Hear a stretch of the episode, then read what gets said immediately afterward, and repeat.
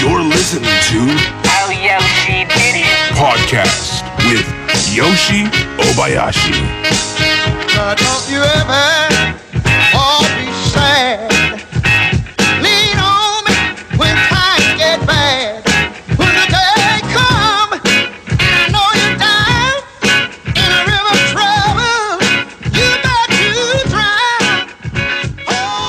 Okay, thanks for listening to a new episode of Yoshi Den. I'm back in Frankfurt, Germany, and I'm here with Charlotte. Charlotte, do me a favor, could you pronounce your last name again? It's uh, Stegel. It's like it has an egg in it. That's Stegel. and I, I thought that was a German, but uh, No, um, the word steg is it means like a footbridge, but it's not. It's a very British name. Um, so yeah. And I found you because I uh, have to come to Frankfurt and visit a friend, and I typically like to visit expats blog in each cities I'm visiting overseas. And your yours was most interesting to me because of your background. First of all, you you write really well, interesting. You put a lot of time and effort in it. Thank you. Um, great pictures, but I was really um, impressed by your background. You're English, but you lived in Japan. Mm-hmm. You learned to speak Japanese, and you taught English in Japan as well. Mm-hmm. Now you live in Frankfurt, Germany, for your work. And um, we don't have to get into detail right now, but you you do translation for Nintendo, great company. Sure. And um, I'm just curious about your travels to Japan, living in Germany, and I think you also visit other places as well. Mm-hmm. So um, let's talk about your background. I you're you're from what, what's your hometown? Um, Um, it's near to Cambridge. I realised as soon as I went to university outside of uh, the countryside, I realised that nobody knew, you know, the place where I'm from. It's, it's it's the county is called Suffolk. It's the bit of England that looks like a butt. okay. And, and name of the town is Saint. Bury St Edmunds. It's really really small, really really small market town. I look it up and it's interesting. I think I'm sure you're a fan of Stephen Fry.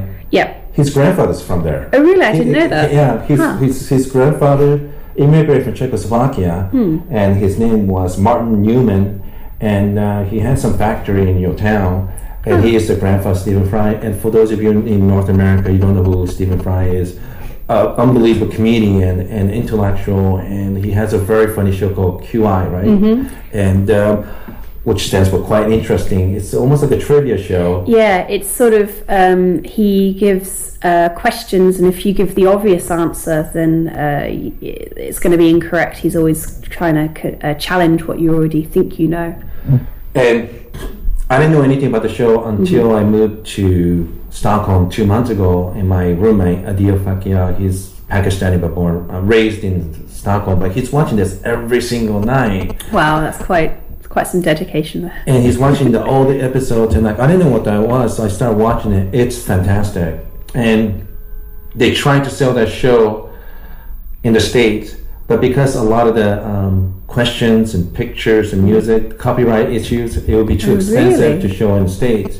That's why they don't have QI in the U- USA. But That's uh, interesting.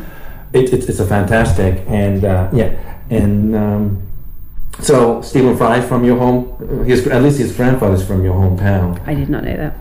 so um, you don't come from you know families of travels in, in, in a sense like do, do you have a family members who moved to another country and Yeah, well, when we were young, when I was a kid, we didn't have a lot of money to, to spend on traveling. But I think my bro- my brother's he graduated university last year, and he's in South Korea now. And I think both he and I, because we didn't have so much chance to go to all these different places, um, we he's he's even more of a traveler than me. Like he's he's on holiday right now, and I'm pretty jealous. But he he's uh, yeah he moved to South Korea last year. Um, I think he's doing pretty well. It's, but the, the, the town you grew up it, is it mostly white English people oh yeah, yeah. It's um, we had one black boy in our school, um, and uh, yeah, that's basically it, really. because you know this is not uh, anything bad about English people. I think it's true anywhere in the world. When you live in a small town, everybody looks the same. I, I don't know if most people are open to new idea or new groups of people. You know, so I think I find you and your brother very interesting. That you know, it, it wasn't like your parents pushed you to move into another country, right? No, M- my family's pretty open anyway. I mean, when I was younger, we always used to have um, homestay, like Japanese girls would come out and stay with us for a couple of days at a time. Ah, um, and they are pretty open. So my brother kind of grew up um, with meeting different people, but I think when he came to visit me in Japan, um, he thought that he would want this kind of life for himself as well. but he decided to go to Korea instead of Japan. He did. I was, I was kind of, I was like, oh, you know, you can follow in my footsteps and it'll be cool. But I think, you know, he he really, he's a, he's a really great guy and he'll really go far. And he didn't really want to kind of follow his big sister, I guess. But what? But how did that interest in Japan happen to you in the little town? I mean, it's a little town. Yeah, it is quite a small town. Um, How did that happen? That's an interesting story. Um, when I was like 13 or so, um, there, there was. Do you, are you, do you know the Keio University in Tokyo? Sure, there's a Christian private. Uh, Exactly. Um, they have it's this elevator Women's school. college. Oh no no no! It's it's it's mixed. I think. Oh, They- is they- that right? Okay. Mhm. In they, it's like an elevator school, so they have um, high schools and junior high schools and, and primary schools as well. Um, and the junior high school kids every year, um, I think forty of them, yeah, forty of them would come to my town. I've no idea why my town. Um, and they would pick 20 local kids to live in this boarding school with them for a week and just teach each other each other's um, cultures. There would be no adults around. There would be, Sure. you know, like at dinner time or something. There would be some adults, but they would just leave us to it. Um, and my English teacher told me, he's like, you know, I think you'd be great for this, and I have no idea why. I wasn't particularly, you know, that way inclined at all. Um, but I managed to get through. Um, Obviously, the teacher saw something in you. yeah, I'm not. I'm not quite sure what they saw. Um, I wasn't, you know, unique in any way or anything. By the way, is that cat okay? My cat is shut. Is it okay if I let him? Let me. I'll, I'll pause it. Go ahead. Okay, we're back. Make sure your cat is okay. Yeah, he was. Your nickel, yeah. Yeah. my my little nickel. Um, so yeah, uh, yeah. For some reason, I got chosen, and we spent a week. Um, and I like to tell people. There's two versions of this story that I tell people. If I don't know the person so well, I will say, "Oh, and um, I was really impressed with their English, and I really wanted to return the favor and learn Japanese and go to Japan." Sure. make lots of friends. The real story is um, that I really, really fancied this guy. There was this guy um, called Yusuke, and uh, I was absolutely besotted with him. And I think I even wrote him a love letter and posted it under his bedroom door and stuff like that. And if you'd have asked me at the age of 17, what do you want to do with your life? I would have been like, I want to go to Japan and marry Sure. Yusuke and we'll live happily ever after. Um, and uh, I didn't. I, we're still really good friends actually, and he came to visit Frankfurt a couple of months ago, and that was really great. Um, Oh, that's great. Though, after all yeah, these years. yeah, yeah. and he, out of all the whole group, I, I'm still friends with one other girl, but um, you know, we we did stay really good friends, Sure. and, um, and it's great. And I did, I did genuinely want to have lots of Japanese friends. That was my main motivation. But well. talk about life changing opportunity, right? Yeah, I mean, if I hadn't have had that, I have no idea where I'd be because I wasn't. I mean, I was. I wasn't failing classes, but I wasn't exactly, you know, the brightest kid or anything like that. I wouldn't have had anything else to fall upon. I don't think. So you this is a little before you went to college, Mm-hmm. and so you, you already made a, maybe a basic plan like I want to study the language, go to Japan. Yeah. Okay. Um, so I I studied to be an English teacher because I just thought that I would be an English teacher in Sure. Japan, and that would be it. Um, and that's why I chose to go down that route. So uh, which college did you go to again? I'm sorry. It's okay, don't worry. Um, it was called Liverpool John Moores. Um, uh, it's sort of um, it's not exactly a good university when you look at the ratings and stuff. But in for me, that was absolutely perfect. It was I was taken out of the countryside and put into this big city. Uh, I, but I, I, I really like what you wrote in blog, and I ag- agree with you because I, I, I really don't think at the end of the day, ten years after you graduate, twenty years, I don't I don't really think it matters that much. But you have a, such a good attitude, you know, and this is something that young people hear a lot. You're taking some dead end job, Mm-hmm. but a lot of times only deadheads go nowhere. Yeah. It's just you. We all have terrible jobs, and um, you look for your next opportunity. And so, sounds to me you you made a really good transition from university in UK, and you eventually went to school in Japan. What, what did your parents think about the whole thing? Um, they've been really, really supportive. I mean, you know, it, it must have been really hard for them to have their daughter so far away for such a long time. Sure. Um, and I know that they they have encouraged me to move back home a, a lot over the years. Um, but no, they, they, they're actually they're absolutely fantastic. You know, they're really, really great with it all.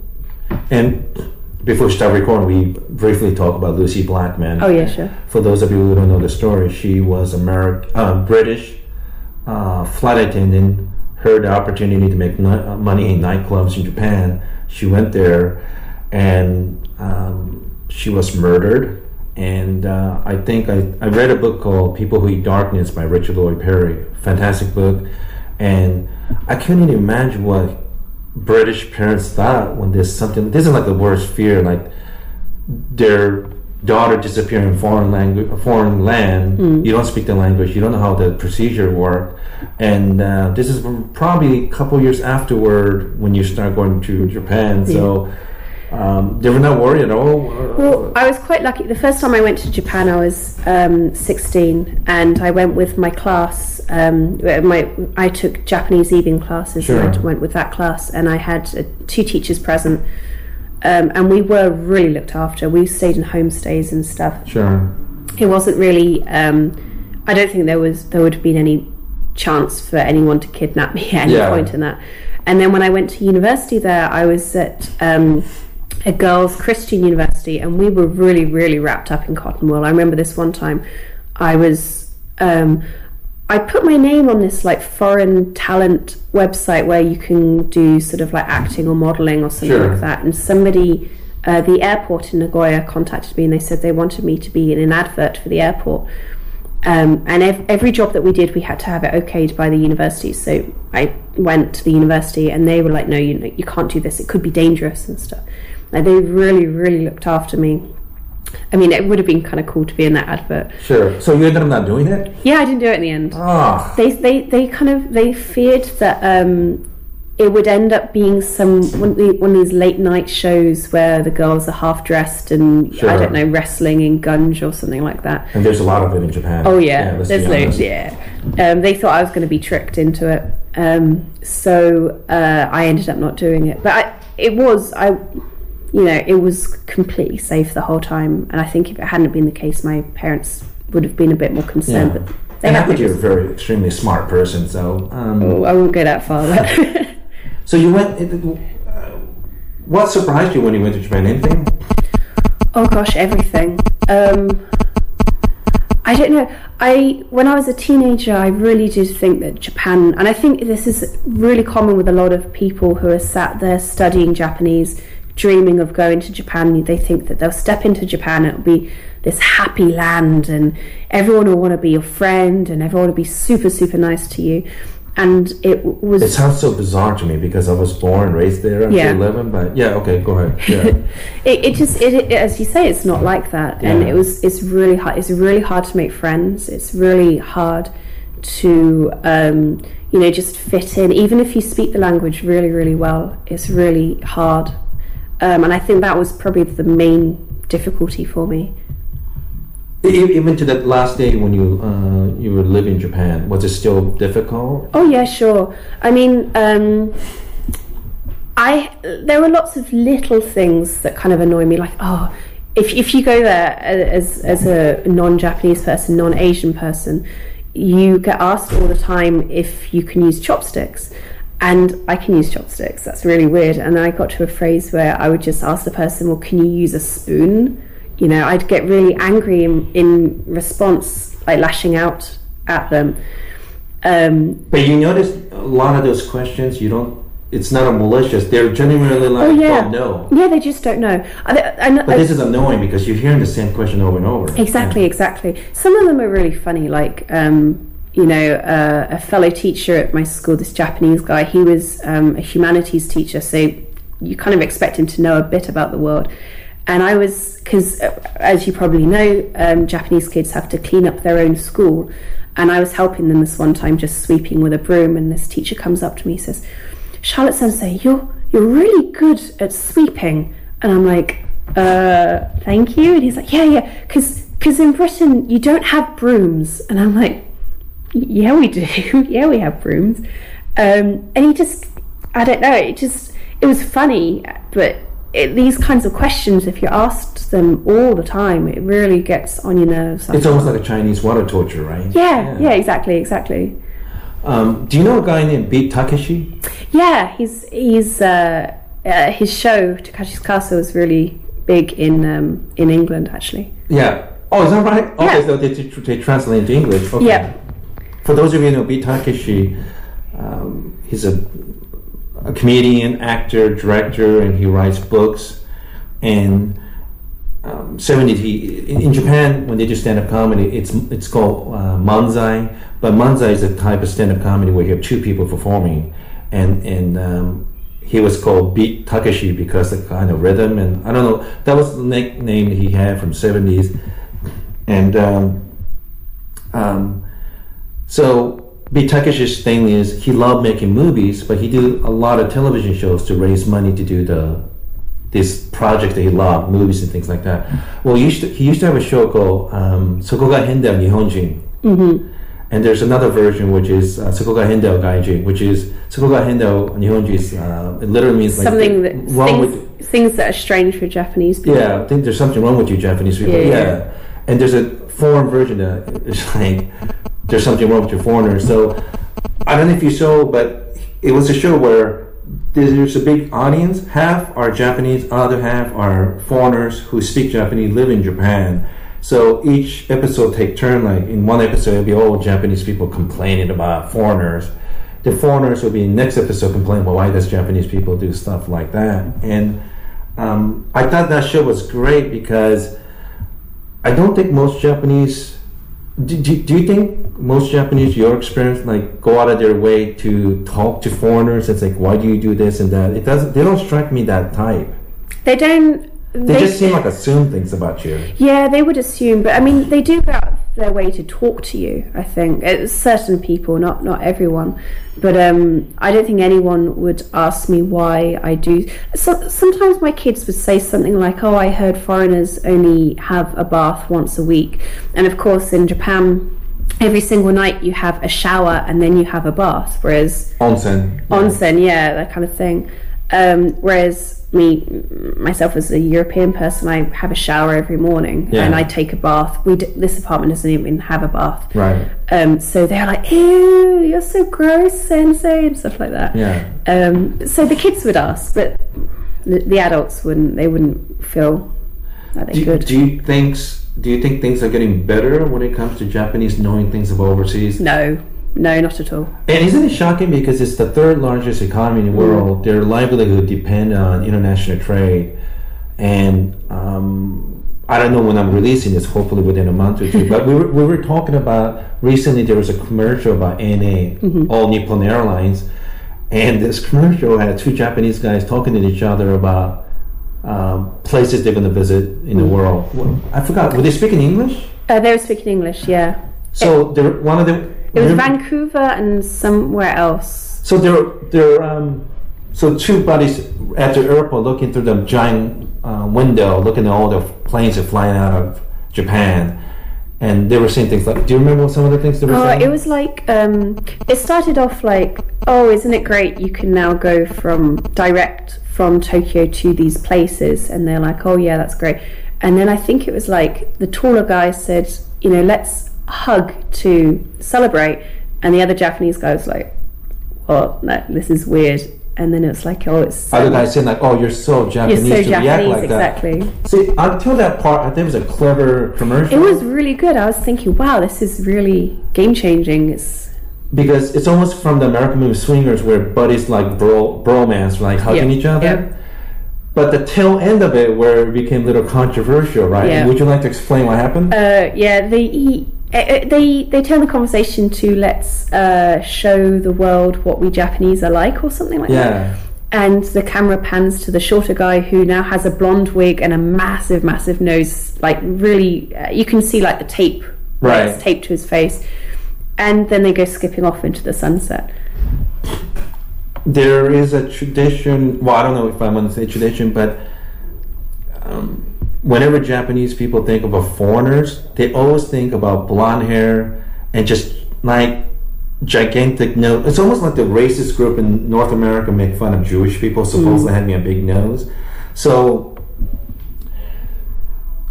the stats was like almost 85 86% of Japanese don't think there's no problem with it. Mm-hmm. But what do you think the foreigners' reaction to that commercial? Actually, a lot of my friends posted it on Facebook, and including myself. Sure. And um, a lot of people, especially noticeably white guys who living in Japan, were like, "Oh, just shut up. It's not. It's not a big deal Sure. and stuff. And you stop complaining and stuff like that." But people who had lived in Japan and who are now living abroad were saying, "You know, this isn't right. And you, they shouldn't do this." Sure. and that was quite interesting. It was fairly 50-50 split, I'd say. You know, I wonder what the Japanese would feel if if they made a similar commercial in North America, and um, two white guys talking to each other the guy say, you know, we could go to Korea, Tokyo, Osaka, all that stuff. And all of a sudden, you see the little guy, you know, like World War pulling their eyes or something. yeah, pulling their eyes back, buck tooth, and Yeah. things like that. And um, I don't know how Japanese will react to that. I don't think that will be very favorable. Hmm. And I think, personally, I don't really care. I thought I thought it was funny because they thought this is acceptable. Yeah, Because there was somebody within the chain of marketing that. Mm-hmm.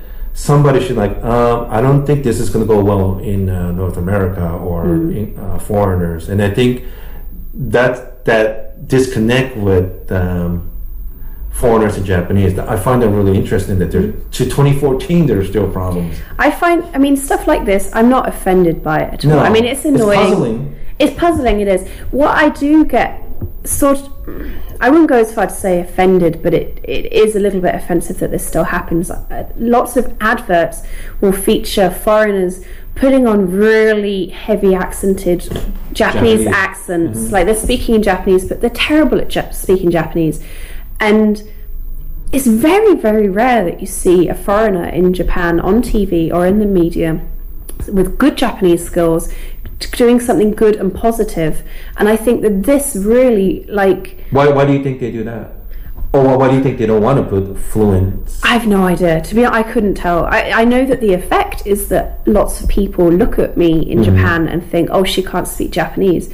And for example, one of the other things that really annoyed me was if I was in a cafe, I was with an Asian friend, like I had a lot of Singaporean mm. friends or Chinese friends. The Japanese waiter or waitress would speak to them. They can't speak Japanese. I would I would translate for them Yes. and then reply in Japanese. And again, they would talk to the Asian person instead of me. So, because okay, tell me what do you think is going on? I just, Do you think they're being racist? It's not racism. I don't think it it's, is. It's not racism, it's ignorance because Yeah. in the media you have so many, you know, um, people speaking really bad Japanese that they just think, oh, white people don't speak Japanese, that's it. And I, w- I would really hope that in the next few years there would be more people speaking really great Japanese. And let's be frank, TV is such a powerful medium. Oh, yeah. And I think if if they're Japanese, if they never travel overseas and they don't have foreign friends, Mm-hmm. 99.9% of what they think of a foreigner is based on TV. Oh, yeah.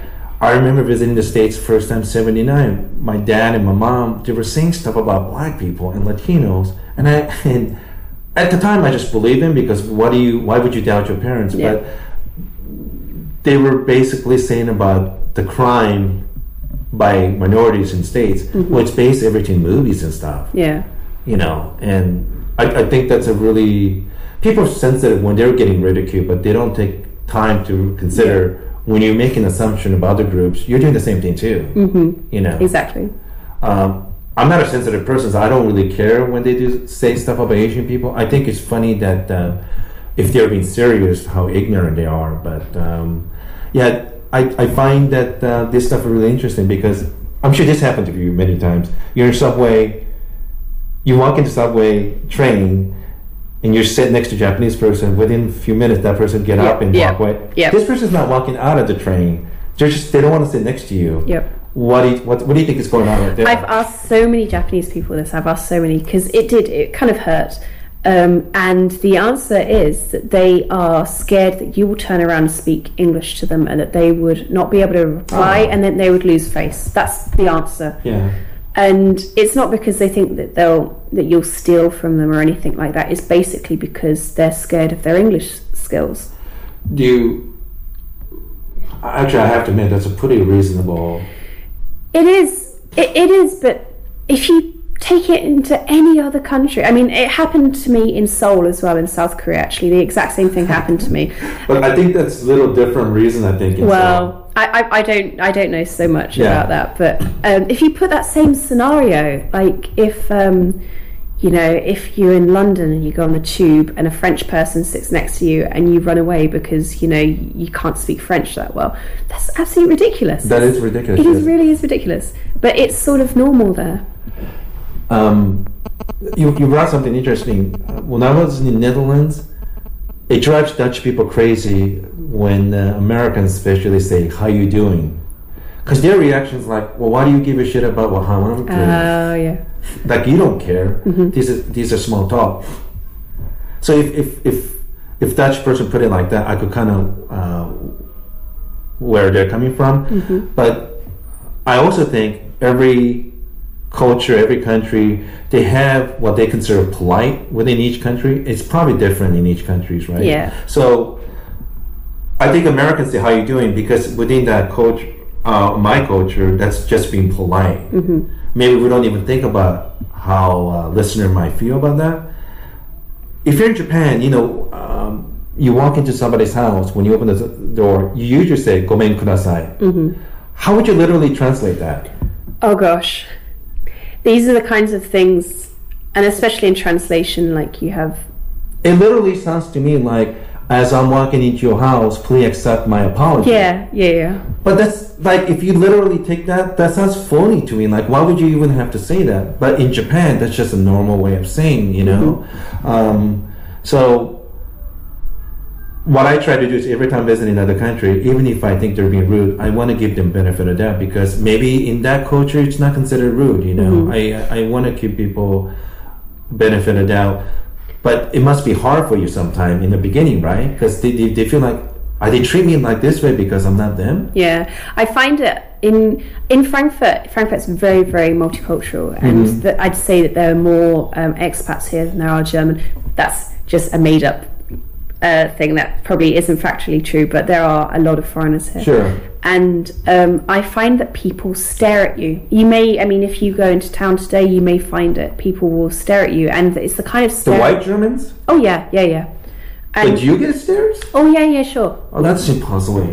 Um, Because you're still white. Yeah, but even so, I mean, I don't dress like a German person, Ah. um, and uh, I used to date someone who isn't white as well. And especially when we're together, we would get stared at a lot. And it's the kind of staring that if you look back at them, they don't stop. They keep staring at you, even if you're looking right at them. You're not talking mad dogging, right? What's mad dogging? Okay, um, oh, good. I, I had to learn that one in Los Angeles. It's, you know how sometimes, um, I, I, if you grew up in Japan, I don't know if you ever been to those mountains where there are a lot of monkeys. Uh huh. But one other thing they tell you is like, do not stare monkeys because that's a hostile thing to do. They will attack you. Oh yeah. So mad dog is basically when when you have a dog or something. Hmm. I think this is what they were explaining to me because Mexican gang guys got mad at me when I was doing the show for them. Like you're almost staring at in a most threatening, disrespectful way. Hmm. But like, but when that happened to me, I told them like, oh. I was just thinking, I was just looking in the direction of that person, but that person took it like I was uh, hostile aggression to them, you know? It, so, it depends, I think. Like, but did did you think maybe they're staring at because they've never seen people like you guys? yeah, there, there is that. Yeah. and sometimes like like i said i don't dress like a german person um, i tend to wear a lot brighter colors or different styles from Oh, that same thing in Scandinavia. They all dress kind of dark. oh really yeah yeah, yeah. I, I find that colors in fashion confuse the locals here and i do get stared at sometimes um, So it's more. Do you think curiosity? yeah yeah sure it's not um, you know they're not looking for a fight or anything or uh, they're just looking at something that they haven't seen before Sure. and they're just taking it all in but I mean, But there's times you know it's a hostel. Yeah, yeah, yeah. And and sure, if you're gonna look at someone, sometimes I see a girl, I'm like, wow, she's she's really well dressed. I kind of I want to look at what she's wearing so I can copy it. But if she looked back at me, I would like look away. I don't want to make her feel uncomfortable about Sure. it. I'm aware of her feelings as well. But it sometimes it feels that um, you know they don't really care whether I'm uh, you know hurt by them staring or. Sure. But I, I think women, it's easier to women to look at uh, people. I think because um, what I call the c word that men and women will always worry about. The c word the women will always worry about is she's crazy. oh yeah. You know. But c word the men are always afraid is the creepy word. Oh yeah. you know, I think that's what, uh, well, obviously calling called child molest is worse, but that's one of the worst things to be called by women, both publicly and privately, mm-hmm. because there's something about them that make people uncomfortable, you know. But I, I think it's safe for women to look at other women or women looking at men. I think, but when we get when men are get caught looking at women, you know, we just we have to be really be careful, you know, because Men around here aren't careful. As you can see, we we're in the red light district right here, and men will openly stare at girls. Have you have you had problems? Oh yeah, yeah, so many. I I used to live to the south of the main station, just over there, um, and I had a real. May, may I stop for a second? Sure. For those of you who never been to Frankfurt, Germany, uh, Elbestrasse, Kaiserstrasse, all the streets, it has one of the biggest red light district, and Mm-hmm. These buildings have like multiple floor with Mm-hmm. women all over the place, and they legalized prostitution in Germany like 2001 or 2002. So there's um, a lot of prostitutes and um, um, There's a lot of there's a lot of strip clubs and um, erotic hotels, but you do still find street prostitution and gang prostitution, like that kind Sure, of thing. and I think um, um, Hell's Angel gangs uh, monitor the area and they make money in the areas too. And um, I think if you're a woman walking around the street, they probably assume you're in the business. They do, and I get asked all the time if I would, you know, Like how much? yeah, that kind of thing. I, I probably, Sorry, I'm not. It is ridiculous to look at me. I don't look like a prostitute in any way, shape. I, I hope at least. Um, You, you dress wholesome. yeah, Yes. exactly. But the thing is, the girls on the street also dress wholesome. You see them with UGG boots and and jeans and big sweaters and stuff. Whereas in England, if you see, uh, like in Liverpool, there are a lot of prostitutes, and they would wear mini skirts and high heels and stuff Yeah. like that. So, it, I mean, to be fair to them, it is kind of difficult, I guess. But I mean, times when I've been asked if I would let them, you know, Is it English or German? both. Well, okay. Both. I mean, I've been pulling my suitcase coming back home for Christmas, and guys would ask me, or I'm on my bicycle, and guys would ask me. When I lived in my old place, guys would pull up the car beside me and ask me to get in. When I said no, they would look absolutely shocked. Like, you know, they didn't even imagine. are they white Germans that ask you? Or? White Germans, okay. yeah. Um, not always, I guess. I I don't want to say the word Turkish because I don't know for sure if you know these people are, but you know that. But there's a lot of Turkish people. there are a lot of Turkish people here, and And I don't say this being disrespectful. No, but, no, no. But Turkish people in Germany are like the Mexicans of uh, North America. They hardworking group of people took all Yep. Mm-hmm. the duty jobs the Germans didn't want to do in seventies, and and and I think Germans thought they were eventually going to go home, which they didn't. They're here. Yeah. So yeah, but you do see a lot of them in the red light district. and they do. I mean, Turkish people are really, really friendly, and they don't have that sort of barrier. If if they see somebody on the street who they don't know but they think is interesting, and they will always come up and speak to you. There's a street just just next to here. Hmm. There's a lot of Turkish businesses. Sure. People are so friendly there, and I think that's also one of the things as well why a Turkish guy would be more likely to come and talk to me and ask me for sex or something like that because you know there isn't that barrier between them and a stranger.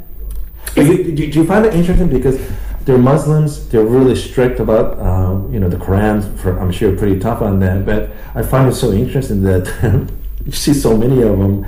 They, they probably work most of it in the red light district, but you do see overrepresentation of that group in red light district. I don't know. I mean, I live right in the heart of the red light district, and I would say the the majority of people here are other European guys, like maybe um, like white early 20s guys in big groups and they're all like whoa let's go to a strip club or whatever those are the ones that i see the most i, I very very rarely see anyone who isn't white going into um, a strip club or um, offering things to the prostitutes except when they were delivering food.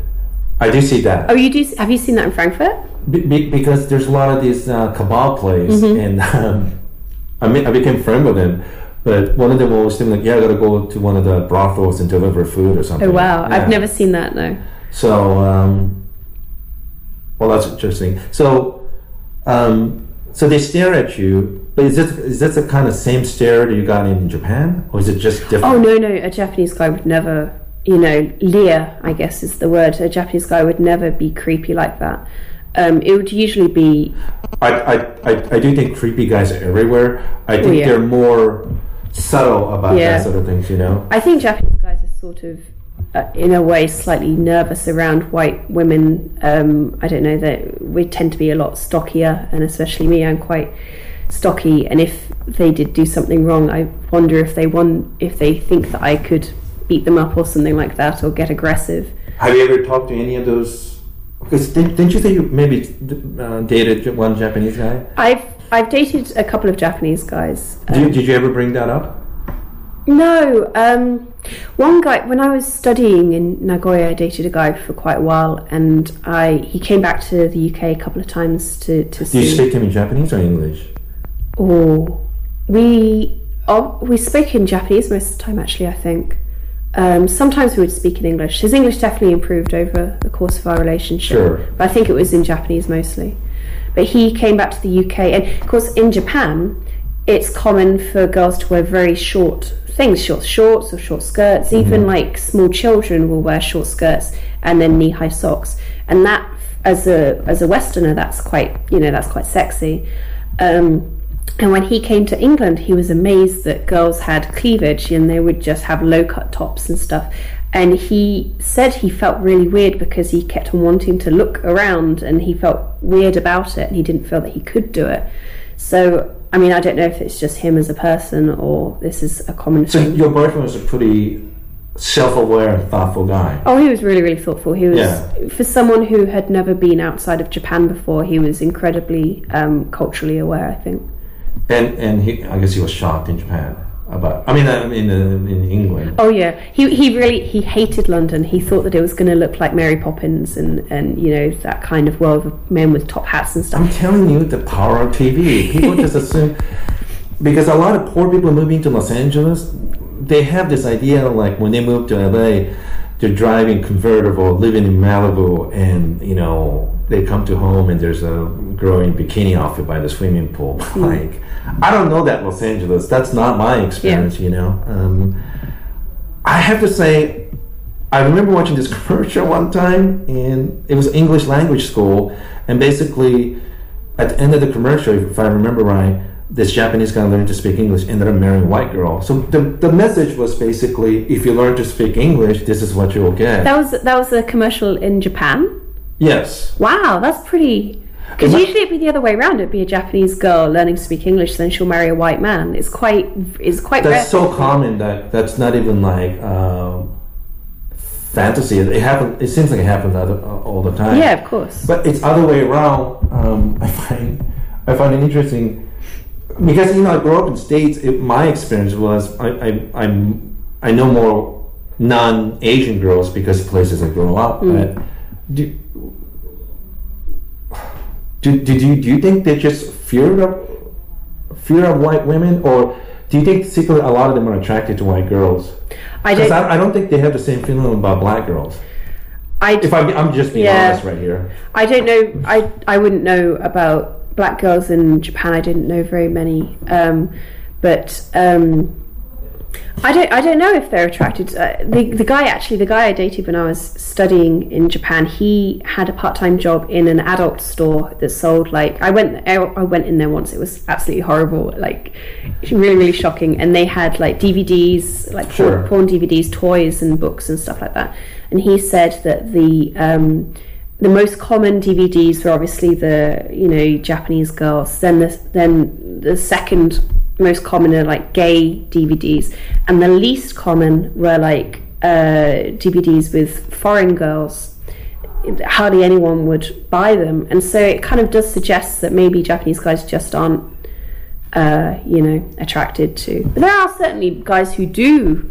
I, I had a lot of guys would, who wanted to date me purely because I'm white, Yes. and that's a big um, uh, that's a big thing in Japan. You know, if, if a guy's wanting to date you, you got to think like, you know, does he like me for me or does he like me because he wants to date a white girl? And if you start thinking that way, it can get kind of, you know, you can lead to a bit of unhappiness.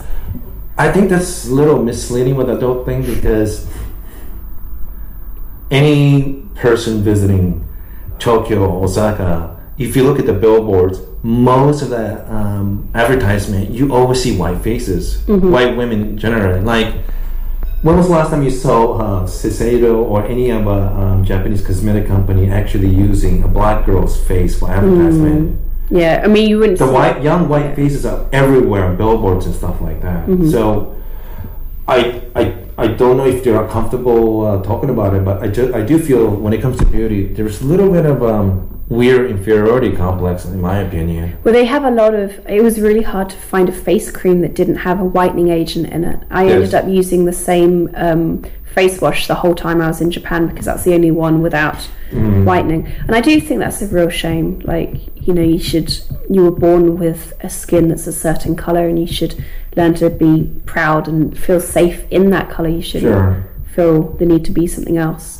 Be- be- Because wasn't was it your impression that in Japan most girls like to be lighter skinned? Oh yeah, definitely. Having suntan is not a good thing. What, what, do, what do you what do you think about that? Well, actually, even even more than the skin color, the thing that I found uh, really interesting, I, as I said, I went to a girls' university in in Nagoya, and on the train to to university every day, these girls would be putting these like elastic strips in their eyelids. And I would watch them and they'd be all doing it, and I had no idea what they were doing. And I said to my friend, You know, what are you doing? What is this thing you're putting in your eye? And it was like a little piece of elastic, sticky elastic, putting to make a second fold in your eyelid. And they, and they were saying, Oh, it makes us look like we have Western eyes. And like to us, to us, to the other foreign students, we're like, Your eyes don't look any different, you know, it's whether you have one fold or two or whatever But they know the difference. they know the difference and Sure. they feel that that makes their eyes completely different and looking like a westerner's eyes even though to us it just you know it's just japanese eyes with an extra fold in it And I can't remember that uh, reporter in the States, she is married to Les Moonves, who is the head of CBS. He's a big CEO, very powerful man. He married this a- Asian girl. I can't remember her name, but she's from Ohio. And basically, early on her career in Ohio, in this uh, news uh, broadcast show, that her opportunity in the journalism front of TV is very limited because she's Asian. So what she did was she got multiple plastic surgery where she looked more westernized Asian person. You know what I mean? Like almost like a anime version of what um, Asian person looks like. So she changed the eye thing. She's a very attractive. Now I didn't. I never knew she had a plastic surgery, but if you saw a picture of her prior to plastic surgery, she was, I guess, unattractive in the traditional. but Uh, she was more popular afterwards Oh, absolutely. She had a huge career. it's really Like, sad She's very talented. She's incredibly charming and um, very smart. But basically, she wasn't attractive in a traditional way. So only way she's going to go up is she. I forgot her name, but it was a big issue among Asian American thing. And in South Korea, plastic surgery is like a national oh yeah sport. yeah yeah Uh, and even there was this news in China where this husband sued and divorced his i wife heard yeah because the kids were ugly because she had she'd bu- have so much Yeah. she was beautiful but only after the surgery. Um, I don't. I don't quite understand. I, I think I have a lot of Asian American friends, but the problem for them, they um, they were born in states and grew up, so they don't have any sort of point of reference or role model. So especially the adopted Asian kids, they they seem to have a lot of problem. But for me, I grew up in Japan until 11 years old. I went to move in the states. It was never an issue for me to watch an American show where non-Asian people are in the roles because I said, well, I can watch just Japanese show. There's plenty, you know. But I think if you're Asian American living in states, you don't speak the language. You watch American shows, and you don't see anyone that look like you. Mm. I guess that's kind of issue for them. You know, I, I, I, really couldn't relate to them. So Yeah. they do all this goofy shit to their face. I know a lot of um, Japanese guys who grew up in London. There's quite a few at work. Um, I don't know. I, I I've never really spoken to them about it, but it's they seem to be pretty well turned out, and I don't know whether they have issues like that. But certainly, it's I've I felt in Japan women really really uh, felt that they needed to do self improvement and uh, really spend ages doing their nails, doing their hair, Sure. picking out the makeup and stuff, way more than a British woman would. Do you, is, is there more sexism in Japan, or is it different compared to Germany and England and Japan? Um, I mean, of course, there's sexism in Japan. I think I, I read something a little while ago saying that Japan is one of the most, um, uh, not the sexist country in the world, but the gender uh, divide is one of the biggest in the world, and I would say that's that's definitely true. For example, um, in Sweden, if you're, even if you're married and you give a birth to a child, you could reasonably go back to your job and have a career. I don't think that's a really a case No. in Japan. If you're a teacher, there were a couple of teachers at my junior high school who had they were female and they had children, and they went back to work afterwards. But um, for sure, for example, flight attendant, oh yeah, no, like you're, you're, you're older. Yeah, yeah. Um, and of course, there's that whole Christmas cake thing. Yes. Could you explain to them? Yeah. So Christmas cake is like Wow, I um, could tell you've been there. Very good. Go ahead. um, yeah. So uh, Christmas Day, Christmas Eve, twenty fourth, you want to eat Christmas cake. Twenty fifth, you want to eat Christmas cake. On the twenty sixth and after that, you don't really want to eat Christmas cake Right. anymore. So they say that Japanese women, or perhaps women in general, are like Christmas cakes. Twenty four, great age to get married. Twenty five, perfect age to get married. And get get married, but afterwards, after twenty six, you pretty much you know you're a stale cake. I, I just think that's really So, so basically, what they're saying is, if you're not married by 25, you're gonna get old, Yeah. moldy. yeah.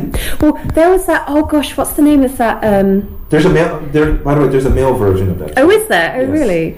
There, there is a noodle that you eat on the last day of the ye- uh, year. Something soba, but I can't Koshi remember. koshi soba. There you go. There you go. Basically, if you're not married by 30, 31, they're gonna start questioning you. Oh, really? I, I, I think the way kaisha, which is Japanese word for corporation or a company, I, I think they could jokingly say like, "Are you homosexual?" Mm. But I think if you're not married by thirty, I think they start questioning like, "Here's a person who doesn't have his life in order, not married. How could you even advance this person upper management because?" He doesn't have his personal life together. You couldn't possibly have this person in upper management. I think that's that's the way of their thinking. Yeah. Um, I think from a British point of view, Mm-hmm. if um, if somebody got married at the age of twenty four, you'd be really like, you know, what what don't you have in your life that you have been forced to get married so soon? Like, you know, don't you have a good enough career? Or oh, interesting. I think it's very much the the opposite way around. And I, I know that my mum, she said to me like she really doesn't want me to get married before the age of thirty because the person you are at twenty five Wait, who's this? my mother, Oh, yeah. my own mother. She doesn't. Um, the person you are at 25 is completely different to the person you are at 30. Sure. And I think even from I'm 27 now, even the person I was when I came here to Frankfurt three years ago is completely different to the person I am today. Right. Um, so I mean, I really. But in Japan, isn't there the case now that there are a lot of um, couples who get divorced once they uh, retire from work? Like the the husband comes home Yeah. from work, and Sure. you're suddenly spending a lot of time with that person. You realize that you don't, you both have changed. You don't really love each other anymore, and, And the kids are already out of the yeah, house. exactly. Yeah. Um, and I think that's really sad as well. You know, What is the word? There's a term that Japanese household wives and for husband once they retire, they're just staying home all the time. Something gomi. Gomi is Japanese for garbage. I don't know that one. But this is a really funny term that my friend told me. Basically, the wives are irritated because now that they're retired, they're home all the time. She cannot do things that she want to do, and basically, this word was literally like a there's a living garbage bag in the middle of the living room. You know. Yeah, Um, I've never heard of that before. I sometimes people, my friends, I'm being overly critical of Japan. I, I'm not overly critical of Japan because I hate it. I'm critical because I want people to live a better life, a happier life. And if you ask most Asian people, especially Japanese, are you happy? They will hesitate. A lot of people hesitate. If you're hesitating, you're not a happy person. But I think that can be true of everyone. You know, But I think it's even worse in Japan because I think you always think about your others 1st Mm-hmm. And even though this is probably even true, you living through the tsunami and earthquake in Japan. Yeah. The number of people returning money that they found Mm-hmm. and people don't cut in line. I don't think there's anywhere in the world that does it as well as Japanese. that's absolutely true. It's it really is. it's not an Asian thing. It's ja- it's a Japanese thing. Yeah, I really after the tsunami and stuff, I, I just before it happened, I was kind of in a low point. There's different stages of culture shock, and the first stage is where you absolutely love the new country. The second stage, So there's a, you start with euphoria. yeah, exactly, euphoria, and the second stage is when you're at a real low, and just everything irritates you. Everything that's different Sure. to what you're used to irritates you. And I was very much in stage two just before the tsunami. How long did it take you from the day one to that point? Oh. A year, six months. Ah, so many years. Even, I mean, when I was studying over there, I had days when I was very much in stage two. But then when I went back to work there, I had uh, stage one for a little bit. I was happy to be back Sure. in Japan. But I was very much, I was very irritated by Japan just before the tsunami. And then things happened. Um, and again, like it's like you say, the media on the TV. I wasn't aware of all the corruption that was happening in the government or the lies that Sure. was happening in TEPCO and stuff like that. Um, You, experienced an earthquake, right? yeah, yeah, yeah. I, I felt the What was, what was it like for you? um, it was it was only really really small. It was just it was on a Friday afternoon. Um, the kids had just finished sweeping up school, and I sat down at my desk and I felt something weird, and I was like, "Huh, that's kind of weird," but nobody else felt it.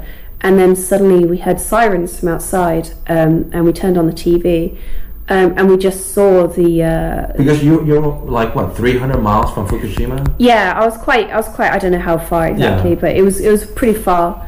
Um, and the sirens were for the tsunami that was going to come, and it said that the tsunami was going to come in 15 minutes.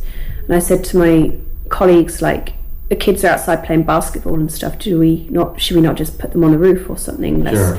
And they were like, nah, nah, it's fine. And they were sat reading the Yeah. newspapers and yeah. And it came, and luckily it was only like a, one meter or two meters or something. Sure. It did absolutely no damage. But um, But it- while you're watching this um, on TV, I, I, I actually was in, in Frankfurt at the time, Mm-hmm. and that shot of a helicopter angle where literally miles away, this thing's literally coming across, Yeah. and you just you can't do anything. You're just watching as people are getting killed. Mm-hmm. yeah, it was really.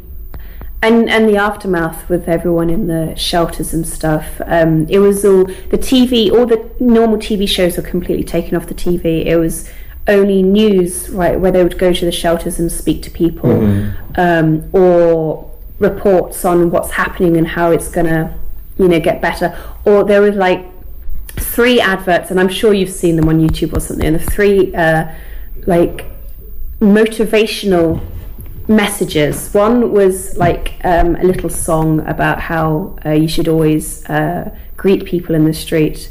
And it was like um, "Konnichiwa, arigato," like. Yeah. and uh, each each uh, thing was a different animal. Um, and uh, there was another one about recycling, and another one about giving your seat up on the train to old people. And just this for months, like maybe maybe two three months. This was all that there was on TV, and you're right. It's the message that it was giving to me. I was so pro Japan. Like I wouldn't have had anything bad said about Japan during that time because I was so, um, you know, and I wanted to do everything to help all the people in the shelters and stuff like that. Because, be- because in the States, I see this as, someone who was born in Japan but now uh, U.S. citizen. I could imagine there might have probably been like riots and looting because um, not picking people on um, New Orleans and Louisiana, but there was a lot of looting and all this crazy stuff happened, Yeah. you know, and it's just unimaginable that Oh, happened no. in Japan. Yeah. It just just will not happen. There are a lot of people who would go driving through the, the no go zones and just to check on the situation. There'd be like dogs running around, like starving to death and stuff like that. But nobody would have ever thought to you know, uh, steal anything. Some people were allowed to take a bag and they could pick up like five items from Sure. their house. Nothing was stolen or anything like that. So when, when you when you saw that, you where, where do you think that comes from? Because I was born there, but like uh, I'm 44 years old, and there's times I'll catch myself not doing something because there's still a little bit of that cultural gravity kind of mm-hmm. pull me back not to do mm-hmm. something. You know, I'm still kind of losing the older mm-hmm. I get, but that I don't know what it is. It's just something. It's almost like the food that you grow up. It, it doesn't matter how old you are you move away. There's certain food that will bring you that early memory. And when I saw that, like, you feel that feeling, you know, Yeah. like I would have done the same thing. I know? was I felt real connection to Japan. I mean, it didn't. Nothing horrible happened to me. I mean, Yeah. you know, there wasn't any damage to my house, and I was completely fine. And you know, the earthquake that I felt was very very small. Oh, but I'm sure your family panicked. Oh my god, I I mean even I did because they were saying like there was a 70% chance of there being another earthquake mm-hmm. within the next sort of month or so. And I would come home every day at 4 p.m. and Skype my parents it would be like 8 a.m. or something in, in Britain and I would just cry. I would just cry for an hour and say like I don't know what to do. I don't want to turn my back on Japan and I want to be here. I want to be here helping people, but I'm so scared because anything could happen. Sure. And um, to be honest, the reaction from my colleagues was really shocking for me. The way that they didn't really act like they were caring, and even because that, You mean, you, mean, you mean Japanese colleagues? yeah, exactly. Um, they didn't talk about if that had happened in Britain. There Sure. would be um, like a school assembly. Everyone would be called together, and like there'd be explained. Uh, the kids would would be told like you know if you feel scared about something or if you're worried there's people you can talk to and if you want to help. And there'd probably be like a non-uniform day to raise money or something like that to put money in. None of that happened at all. It wasn't even mentioned at all ever again. I, and and, and uh, I also know that uh, in states, and I'm sure this is probably true, true in England, it's okay to go in front of everyone to express their grief, yeah but Japanese will not do that. No, not. I mean, I had a very unfortunate situation where a student of mine passed away, um, and when Because of the tsunami? no, no, not because Oh. of the tsunami. He he um, it, he was an interesting boy. Uh, he was a Chinese kid, and he always felt that he wasn't as good as his Japanese classmates, um, which wasn't true. He was amazing. He was he was really really great. Um, and it was a summer day. He went swimming with his friends, and he said, "Look, I can swim to the other side Oh, of no. the thing." He couldn't swim, and he drowned, and he died. Um, and there was an assembly to sort of tell the kids about that. Um, and some kids, some of the adults cried. The kids didn't cry. Like when they left Sure. the auditorium, they were still laughing and joking and stuff like that. Um, and there, I did feel that there was a great, you know, they couldn't express their feelings well enough. Well, let me. May I? Sure, uh, give you my interpretation. What what's going on? I think um, I, I could be wrong, but I, I think Japanese people in general don't want to do that because I don't think they want everyone to think their suffering is any more important than others. So they probably think it's a, a wagamama, like Yeah. selfish thing to do that. That's quite a good explanation, actually. That's quite. I, It- it- I would have never thought of that. It, it's uh, that's what I think it's going on, you know, and. Um, um, But at the same time, like I mean, with the tsunami that happened on the Friday, the Sunday night, there were people in the car park behind my apartment having a barbecue. Sure. And I thought that I was like, oh, that's really insensitive. Like you can't sit here having fun when there was like ten thousand people who sure. who died up in the north.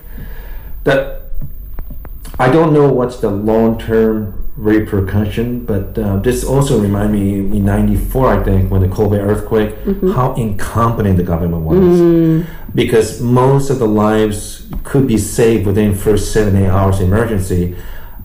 It took government like literally three, four, five days to finally showing up to Fukushima area, right? Yeah. So I think, I I mean, I'm not a writer, but if I could, uh, I don't know, I can't, I'm not even sure when I say metaphor, but I think, I think that has a tremendous effect on young people because I think they're going to start thinking like, the lifetime employment with Kaisha companies no longer available for most people.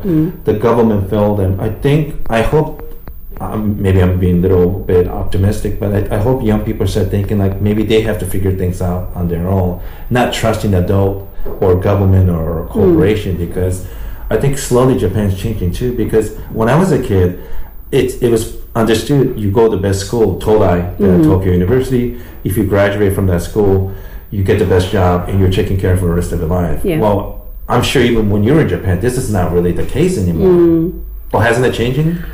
I don't know. I, I still think university will, uh, you know, in Japan, it's where you studied that's important. What you studied and the things that you can do when you come out of it doesn't matter at all. Well, let's But be when- more blunt.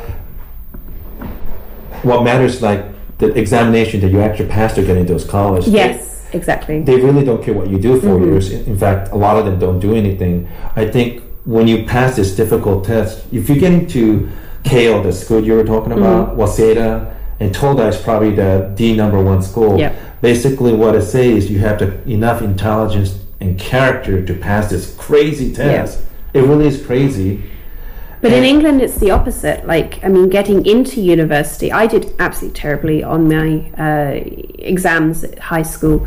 Um, and I went to, you know, not such a good university, but I studied damn hard. And in my first year, there's this four year degree. My first year, um, there was uh, 40 or so people in my class, 20 people uh, graduated in the end. And so, I mean, there are a lot of people cut um, and I got a very good score because I worked really hard. But Sure. because, even though I went to a very poor university, I can still, because of the skills I gained and because of what I've done with my life since, Absolutely. I can get a great job. And it's, I feel that if I had been born Japanese, I wouldn't have been able to have such a good life because I didn't, I didn't get to a good university. It's, it's really the other way around. It's uh, I, I I think in North America and in, in England for sure. And um, obviously, when you look at Harvard, which is copy after Cambridge and Oxford Yeah. form, and MIT is more technical school and uh, science school like ones in Germany. But mm-hmm. getting in is not as difficult to say the top university in Japan, mm-hmm. but it's difficult to graduate out of it. Yeah. In Japan, you really don't do anything. This is like people maybe don't talk about it, but mm-hmm. yeah, it's basically your life is determined by this examination of your life, which is unfair because if you're 16 or 17, a lot of guys are meatheads. Yeah. I was. Yeah, I, I mean, I didn't. I don't know why. Uh, I just, I just didn't feel like studying, and I didn't. I did, I did my homework on time, and I did everything, but I wouldn't have been interested to in reading more about a subject. Um, and right now, like everything I pick up or everything I go into, I research and I'm reading so much about it. Um, and I think if I went back to school now, I'd be a lot you know, in a better mind for studying. But when I was 16, 17, my brain just, it wasn't that way inclined. And, and, and it's strange because I, I think a lot of the um, upper class, middle upper class parents in the States, they're really afraid of Asian kids. Um, you know, China is one of the Yeah. you know, places. So, and some of these parents think, oh, they just need to educate their kids like Asian style. Ironically, Japan, South Korea, and China, they're trying to copy more of Western form of uh, education because there's a reason why in, in China and Japan and South Korea they don't have Silicon Valley. That kind of innovative, original thinking, it doesn't come from places in Asia because everyone thinks alike. Yeah. It's really, um, it comes down to, and I, I did my thesis at university on this actually, multiple choice tests. In in Japan, everything is a multiple choice test. When they do when they do English exams, and especially with languages, you and I both speak English fluently, but the English that you speak is different to the English that I speak at, at work in the UK team. Sure. You know, the English that I speak is different to the English that someone else speaks. You can't pigeonhole languages like that, and yet everything from English to music, you know, science, math, everything is a multiple choice question. Whereas in England, it's the other way around. I mean, there are some multiple choice Sure. questions in like maths, for example, or science. But even in maths and science, there are essay questions where you talk about how you think and what you did and what you think you should do better. You know, and it's completely different. You're using your opinions and I think it's a real shame that nobody asks these Japanese kids what they think. And that's why in my lessons especially i always try to ask them you know what do you think about this what do you think about that because you know they don't get asked and they're really incredible children you know and they have so much so many ideas of their own they just don't ever get asked And I, and I think that would be my concern for those Asian kids because I remember growing up. Um, I don't remember which Chinese American scientist, but he's, he won Nobel Prize in science. But he said Asian scientists in North America or Asian scientists in general, they're very good at the basic technical level. Mm-hmm. But for them to question and disprove the current theories, mm. they don't want to do that because I think they don't want to show disrespect to previous yeah. And, and, and you have to do questioning things, you mm-hmm. know, and the culture to encourage that, and and I think it has something to do with the language too, because for you to read basic newspaper in Japan and China, you have to know thousands and thousands of characters. It's not like an English with alphabet. You try to spell some words, you either know or you don't. So Yep. it's hours of memorization. You went through this, you mm-hmm. know, so.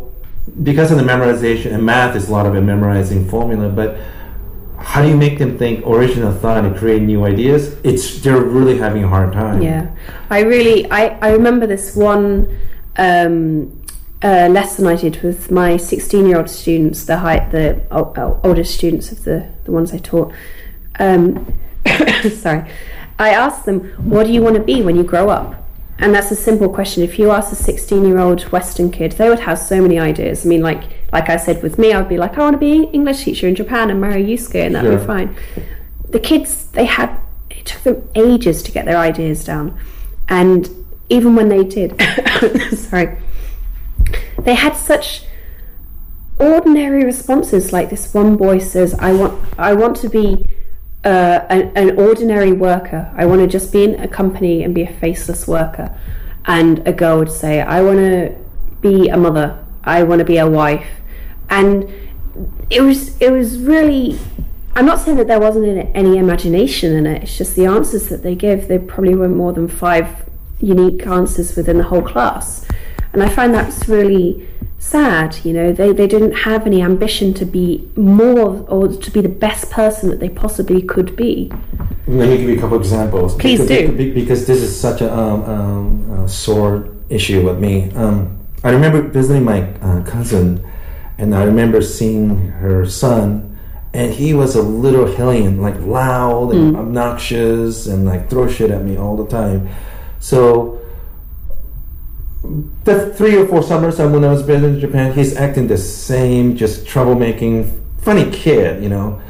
By the time when you hit junior high school, that kind of crazy passion for fun time, it was mm-hmm. all gone. It's all serious business, and I, I didn't even recognize the kid. It's almost as though he got beat down by society to mm-hmm. act this way because they tell them like this is a does everyone have a little social borders? You can't cross that line. You have to behave this way, you know. Interesting enough, I live in Sweden for the last two months. There's a thing called unwritten rules about the Swedish people, the law of Jante. And, and, and, and I don't quite exactly know every rule, but basically, the, some of the rules are like you're not better than anyone, don't uh, boast your success, you're not better than everyone else, you should be like everyone else on one level, when you have a national emergency, it's great. Japanese will team up as a one group Yeah. to help each other. But I wonder if you're afraid of making everyone feel bad because you're better than them with, because you're good at something. Mm-hmm. Because my, many of my Japanese friends who learn to speak English really well, when they go back to Japan, on purpose they speak Japanese really, I mean English really bad. Oh, really? So they don't want to make everyone else who speak English feel bad because of their inability to speak well. I think the cost is you're preventing people who has a great talent in something from express ex, um, expressing their greatness. You know, because you're always afraid like people think you're better than them. Yeah. I don't see. I don't see that way at all. Like um, Jennifer Lawrence, great actress, good for her. Yeah. Michael Jordan, greatest uh, basketball players, or um, Einstein. Can you imagine if Einstein grew up in Japan? Like you shouldn't question this new theory, that this crazy new idea that you're telling people you're not better than them. I think we have human progress in the world because these individuals did something different, right? Yeah. I think that's the cost of Japan. Like you're preventing people from being great. I completely agree, and especially That's really sad to me. It really is. And do, do you know what? Sorry, I keep coughing.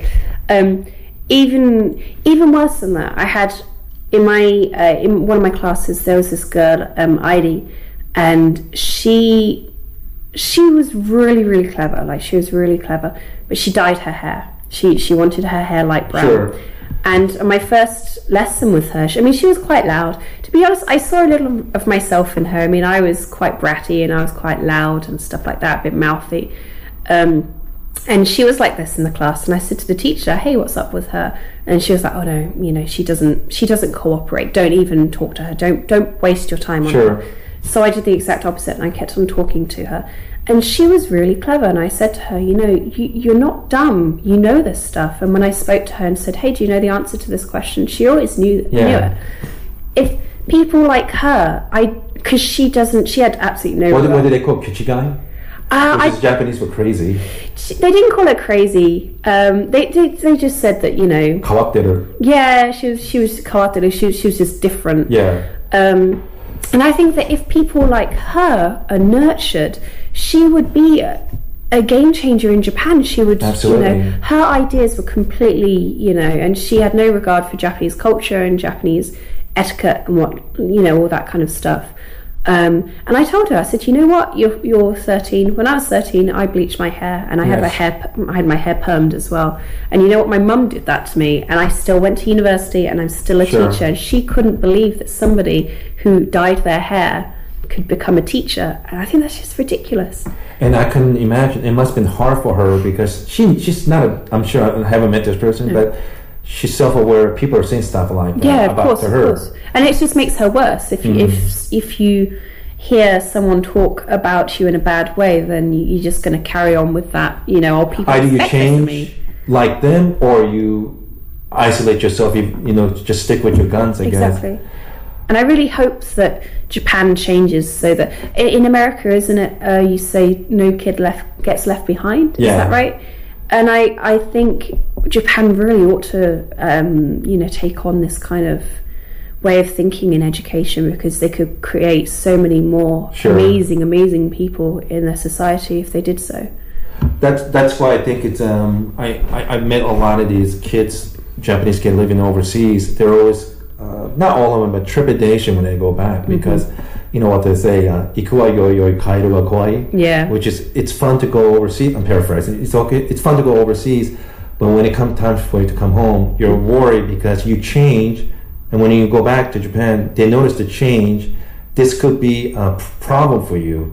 Either they think you are better than them, or if you if they think you're different, they're not going to include you in the group. And this is the big thing in mm-hmm. Japan. Being part of a group is the very important thing. Oh yeah. And if you're not, it, it's it's not fun because you know that word ijime. I'm sure. Mm-hmm. How would you explain that word to a non-Japanese? Ijime is just like bullying, I guess, or just I got that when I was a kid, and um, um, I don't even I don't even know how to say in Japanese, but you know the nail that stick out must hammer in. be hammered down. Yeah. Yeah. So if you literally stick out, this Japanese society of education put you back where you belong to be Mm-hmm. seen like everyone else. I'm, I'm literally stuck out because I was so tall, Mm-hmm. and obviously my mother's ethnically Korean, so I didn't quite act like a Japanese kid. So Mm-hmm. um, for a couple of years, every day I got beat up. You know, My gosh. and that's a kind of common thing. But my my solution to it was very different. I lived in a bad neighborhood, and there's yakuza guys. So one one of the guys saw me crying, and uh, he said, "If I see you crying one more time, I'm going to kill you." Well, that changed my attitude. He just told me, "If you get into a fight, you don't fight the five of them. You pick one of them and beat that kid as much as you can. Yeah. It'll make the rest of the kids think twice."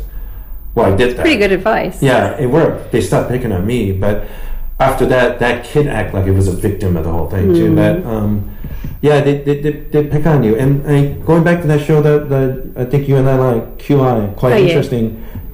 That show does not give you multiple choice. Uh, the charm of the show is that even if you have the wrong answer, Mm-hmm. if you give clever answer to tough question, Yeah. you, you get kind of rewarded for that. Exactly. And I don't think Japanese kids are able to do that, Mm-hmm. or at at least they're not encouraged to do that. They, they. I mean, I imagine if an average Japanese person was on that show and they were asked the question, they would always give the obvious, you know, the incorrect answer. And even if you could explain that a different one is correct, you know, that's the one that they've studied and so it must be correct. That's the kind of way of thinking. Um, but it would be quite interesting. I mean, Japanese people love. Have you ever seen the show Toribia no Izumi, the fountain of trivia? No, I never heard that one. I actually I did a blog post recently about it, like comparing QI and this show. Okay. it's quite interesting. Um, what there's a load of like talent or like uh, TV personalities, sure. And they're shown a clip, or they're given a statement like. Uh, uh, dogs don't care about their owners, and if they're interested, they'll go eh, and they have this buzzer in front of them, this big button, and they'll go eh, and tap it. And then they're shown a video that proves that this is true, and then at the end of it, they'll be like eh, and keep tapping on this on this button. Um, and I think it's very similar to QI. Uh, it's just that they're not asked for the answer I see. um, and a lot of um, you know i think this is a very good way for japan to see or the japanese viewer to see the outside world as well because they have a lot of foreign segments in it and a lot of the stuff is really really interesting i think it's a really great tv show to show japanese people the real kind of foreign countries you know I, I, I mean, Japanese people are very smart, clever groups. oh of yeah of course It, it just, I don't know, it's a combination of shy and not sticking out Mm-hmm. and being a problem for the rest of the group. That's Mm. that's that's what's preventing them from doing that. Um, can I can, we, can I pause? I gotta sure use the bathroom. sure All right, we're we're back from bathroom. um, so when you- when you were um, teaching, but at, the end of it, when you were stopped teaching, did you Mm-hmm. what did you learn about the Japanese kids? Oh god, so much. I learned. Um, I I went into that school having hardly any knowledge about what the school was going to be like or education in Japan. Um, Is it anything similar to with the English system? oh god, no, no, completely different. Okay. Um, I was I I trained for that job. That was the job I always always wanted to do. Um, Okay. And I was kind of upset because I I wasn't allowed to properly teach a class. It was always a Japanese teacher, um, and then I would be given like maybe a fifteen minute slot where I'd play a game, and I felt like I was kind of a clown. Um, Wait, that was the case for the whole time you were teaching? oh yeah, the whole time I would. I So would there's a, there's two teachers in the room. yeah. Okay, so what do you do? the You foreign teacher is it's, it's illegal for the foreign teacher to st- to be in the classroom without the, without supervision. Um, even though you're teaching English. even though I teach in English. Okay. Well, that's that's the thing because I teach in English and they don't teach English in English. They teach it in Japanese, and that's why Japanese people are very good at grammar, but they're not very good at speaking or listening. And there's another reason too. What? A sole reason is they have to pass examination. Yes. Mm-hmm. You're not you're not being tested for your ability for conversational skill. They don't give a shit about that. Yep. But something about conjugating this and that, all these rules are necessary for you to get into the top colleges. Mm-hmm. Yep, exactly. So there's rational reason why they study English the way they do, There is, but, but I it mean, makes no sense. It doesn't, and It has no practical use at all. I'm actually really interested in what's going to happen when the Olympics come around because I remember when the Olympics were in Beijing, uh, there are a lot of news stories of these Chinese people like being amazing at speaking all these different languages, and they'd studied, um, you know, speaking uh, in lots of different languages purely to speak with different foreigners sure. and it'll be really interesting to see what Tokyo does because, you know, as we've said before, Japanese people are scared of speaking English. And so, you know, all these new foreign people coming into Tokyo, and suddenly they're going to be asking people on the street, how do you get to this? How do you get to this other place? You know, they're going to need to be able to speak English. Um, and I am, I'm really, I'm genuinely really interested in to see what kind of coping strategy they have for this. um, I have a kind of interest. I don't know if it's interesting, but it's an interesting way for me to explain Sure. about that. Um, so we had a, two very prominent Asian athletes in states. One was Ichiro Suzuki. I'm sure you're from, Oh, familiar yeah. with him, and um, I don't even know how to explain to him if you're not a baseball fan. But he he he had this freakish hand-eye coordination, he was one of the fastest runner, and he's an all-around amazing baseball player. And he's he's got this movie star looks too. He's a really good looking guy too. In fact, I remember watching him first ten games in Seattle because I used to live there, and, and Seattle Mariners owned by obviously Nintendo. Yeah. Um, they were kind enough to keep the team in Seattle, but um, he's been living in states since 2001. He still uses translators. We also had another Asian athlete named Yao Ming from China. Now, first year he had a translator, but within second and third, he starts speaking on his own. Why the big difference? I don't think Chinese, whether no disrespect to people in Korea and China and Japan, but genetically, they're really not a whole lot of different between us. Um, so what, why does Yao Ming learn to speak English? I think Japanese have this habit of always trying to be a perfectionist. Yep. And only way you're going to learn English is to make embarrassing. You make a lot of mistakes. Yep. And that's the only way. It's like almost someone who knows semi able to tr- swim. Mm-hmm. You just throw somebody in the water. Of course, they're going to struggle, you know. But I think that's the only way for you to learn another language. Exactly. And Yao Ming was not afraid to make a mistake and being ridiculed and whatnot. You know, it just. But eventually, he learned to speak it. Mm-hmm. I think Ichiro is such a perfectionist. I mean, you could tell by the way he prepared for baseball. Even if, there's one things of a percentage chance he might say something incorrectly, he'd rather have a translator than trying to speak it. But uh, what I hear from all the baseball uh, people that uh, he speaks very good English, but he still refused to speak publicly. You know, so I think that it's great to try to do your best, but it, but that kind of almost like a pathological level trying to be perfect is really hurting the Japanese because if you see a bunch of Korean and Chinese people, they speak pretty good English. Yeah. Japanese are always afraid to do that. It's hurting the country, I think. I think so. I must say, in um, I mean, I don't want to talk about Nintendo too much, but um, it's quite nice to see um, uh, Shibata-san. He does. We have these different um, videos that we put out every now and then that sh- showcase our new products, um, and both. Um, whether they're from uh, the NOA side or the NOE side, the Nintendo of Europe, um, we have Shibata-san, and he will speak in English, and his English is not the best in the world, bless Sure. him. He, but he's he's been living here for quite a while now, and he really does try. And he his script is written by a Sure. native person, and it's just really great to see him putting himself out there. And it's I have a lot of respect for him for doing that. You know, in complete opposite to Ichiro. Um, Yeah, and it's great. And, and I, I lived in Scandinavia, and a couple of my friends said, like, why don't you move here? Well, I told them, like, well, even if I want to, I'm, I'm not sure because it's a beautiful place, but wintertime is so dark. Oh, It yeah. get- It, makes me moody. That's the only that's the only thing I didn't like about Scandinavia. But but I also told them, but for me to live in this country without not knowing the language, and I'm 44, you know, I think. But they told me, oh no, as long as you speak English, it, it shouldn't be a problem. And this is one thing I, I tell people like, as long as you, if you try to speak English, Yeah. I think that's all that people ever uh, expect from you. If you're trying, then there's no shame in it. I, I just think Japanese people are just as as much money they're spending on learning English, they're really afraid to use it.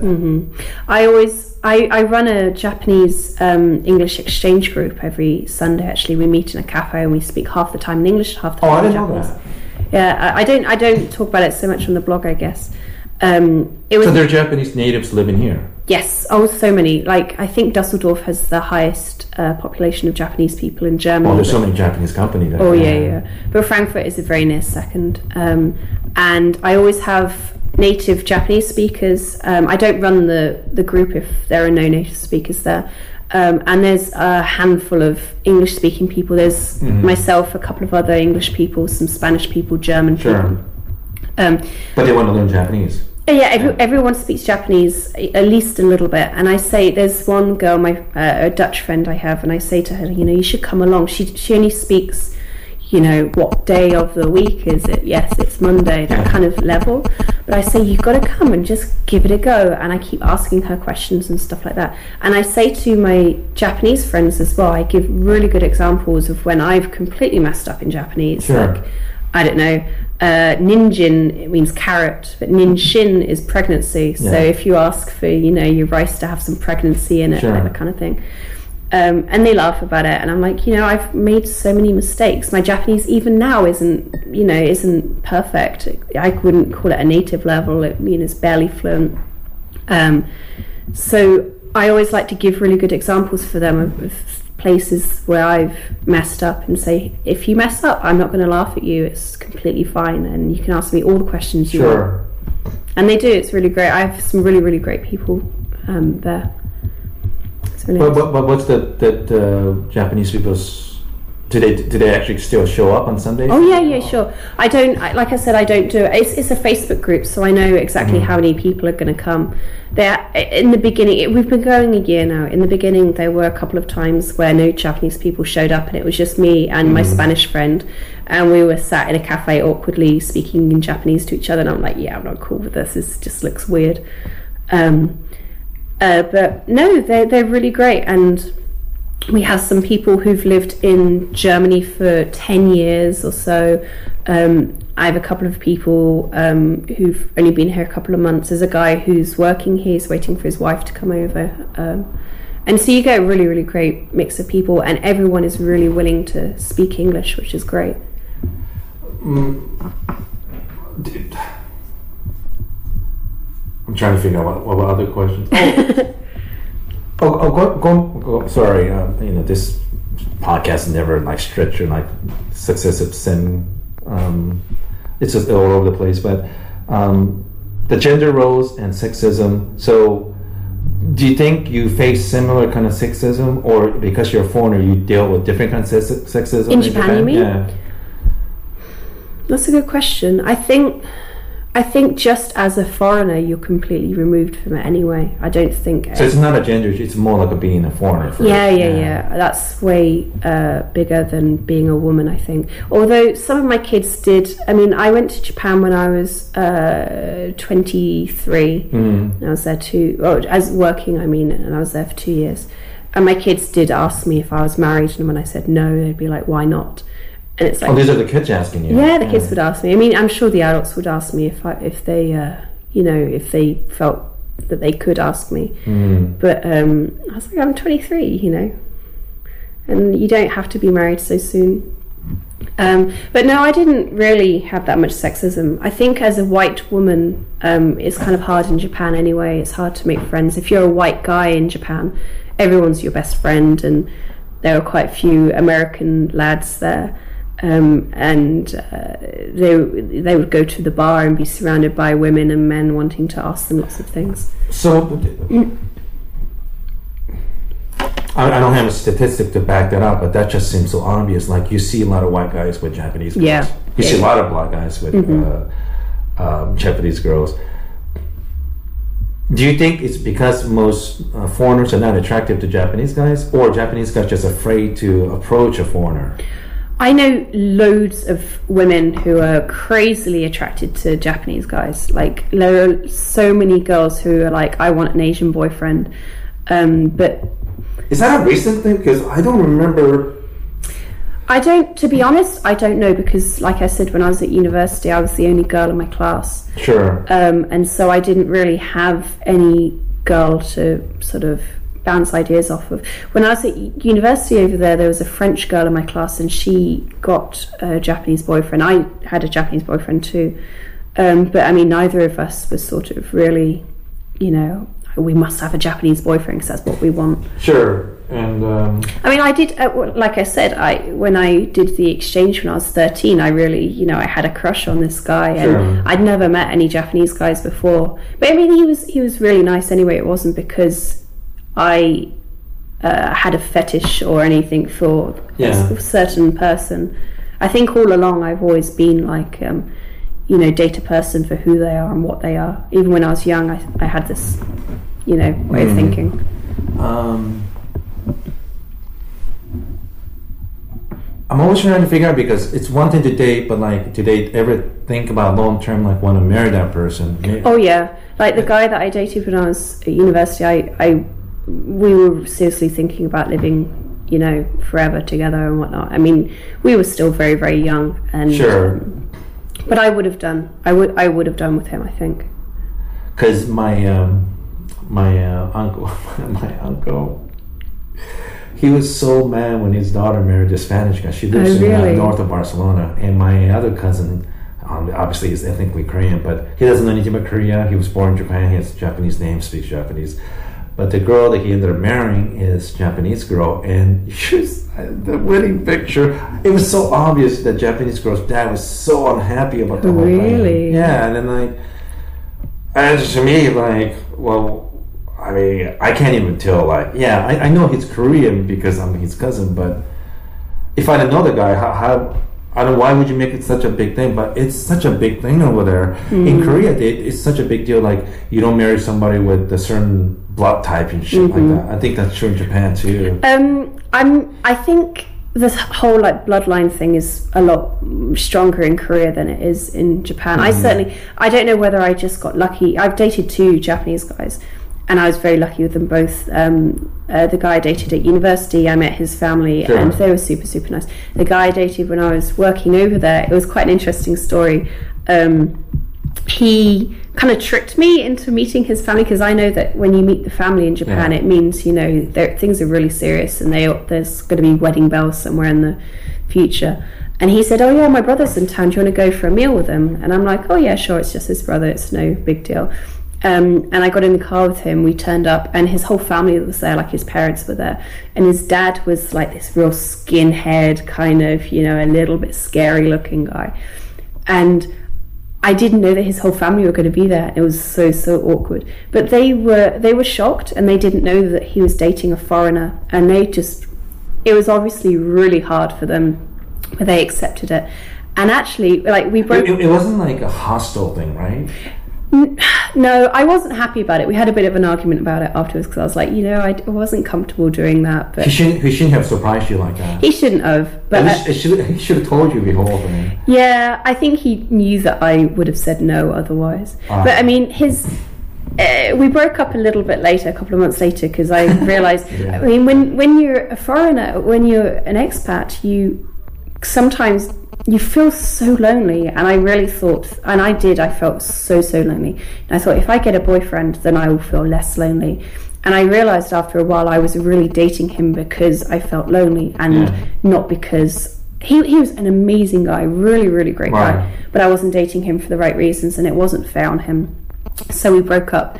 And a couple of months later, I got an email from him, and he said, My mum's in hospital. She has cancer, and she's asking for you. And I was like, What? Yeah. So I was like, Well, this is awkward. So I went to the hospital. I went, You give me the cancer. no, no, no. They didn't. She didn't say that. She. I, I walked into the room and there was Yeah. him and there was his brother and it was really awkward because we hadn't seen each other in a little while and stuff like that. And his mum, she had brain cancer and she was talking Oh, like a baby. She was kind of rocking around and Yeah. talking absolute nonsense. And I was like, I don't, I don't know what you expect of me. I don't really know. And suddenly she just snapped into like normal way of thinking Sure. looked over to me, pulled me over, held my hand, and she said to me the only clear sentence she said that whole day. My son has cried so much since you broke up with him. I want you to marry him. It's, it's my dying wish that you marry my son. And I was like, oh my god, I'm kind of. Did, did he know that she was going to say that? She, I don't know if he knew that she was going to say that, but he was stood right next to me, and everyone was freaking out, going, "Oh, don't, don't, don't, you know, put that pressure on her." And I was Yeah. like, "Oh, I, you know, I'd, I'd love to marry your son, but the thing is, I'm moving to Germany in a few weeks' time, and Mm-hmm. kind of can't. I'm, you know, I have a new job and stuff like that." And she says, "Promise me, promise me," and I had to promise. I couldn't do anything, and I feel really horrible for it. Um, and he, he was he was amazing, but you can't date someone just because you feel sorry for them or because their mum died or because Um, yeah. you know um, it was really really awkward. But I mean, you know, that just shows even people who live in the countryside and have never seen a foreigner before and have had all this media pumped into their brain, you know, she still really wanted me to be part of her family as well. Yeah, I, I find that too. I think I think sad in is prejudice and racism stuff like that. But quite often, it's usually because people say stuff about certain groups of people that they don't know nothing about. Exactly, exactly. It's one thing if you know a lot and you have bad experience, then okay, Yeah. you know. The guy I dated at uni, actually, who was quite interesting, he would always say really horrible things about uh, Korean people, um, as is common between the two countries, I guess. Sure. Um, and he had never met a Korean person before, and I was really, really close friends with the Korean girls at my university. Yeah. And we all went out for drinks this one time, and on the way home, he was like, "You know what? I've met Korean people now, and they're actually okay. They're not like losers, and they're not really." He would say awful things like, "Oh, Korean people's brains are much smaller than Japanese people's brains, Yeah. which means they're dumber and stuff." And he was like, "You've completely changed the way." I see them now because I've met them and I can see them for, for human beings.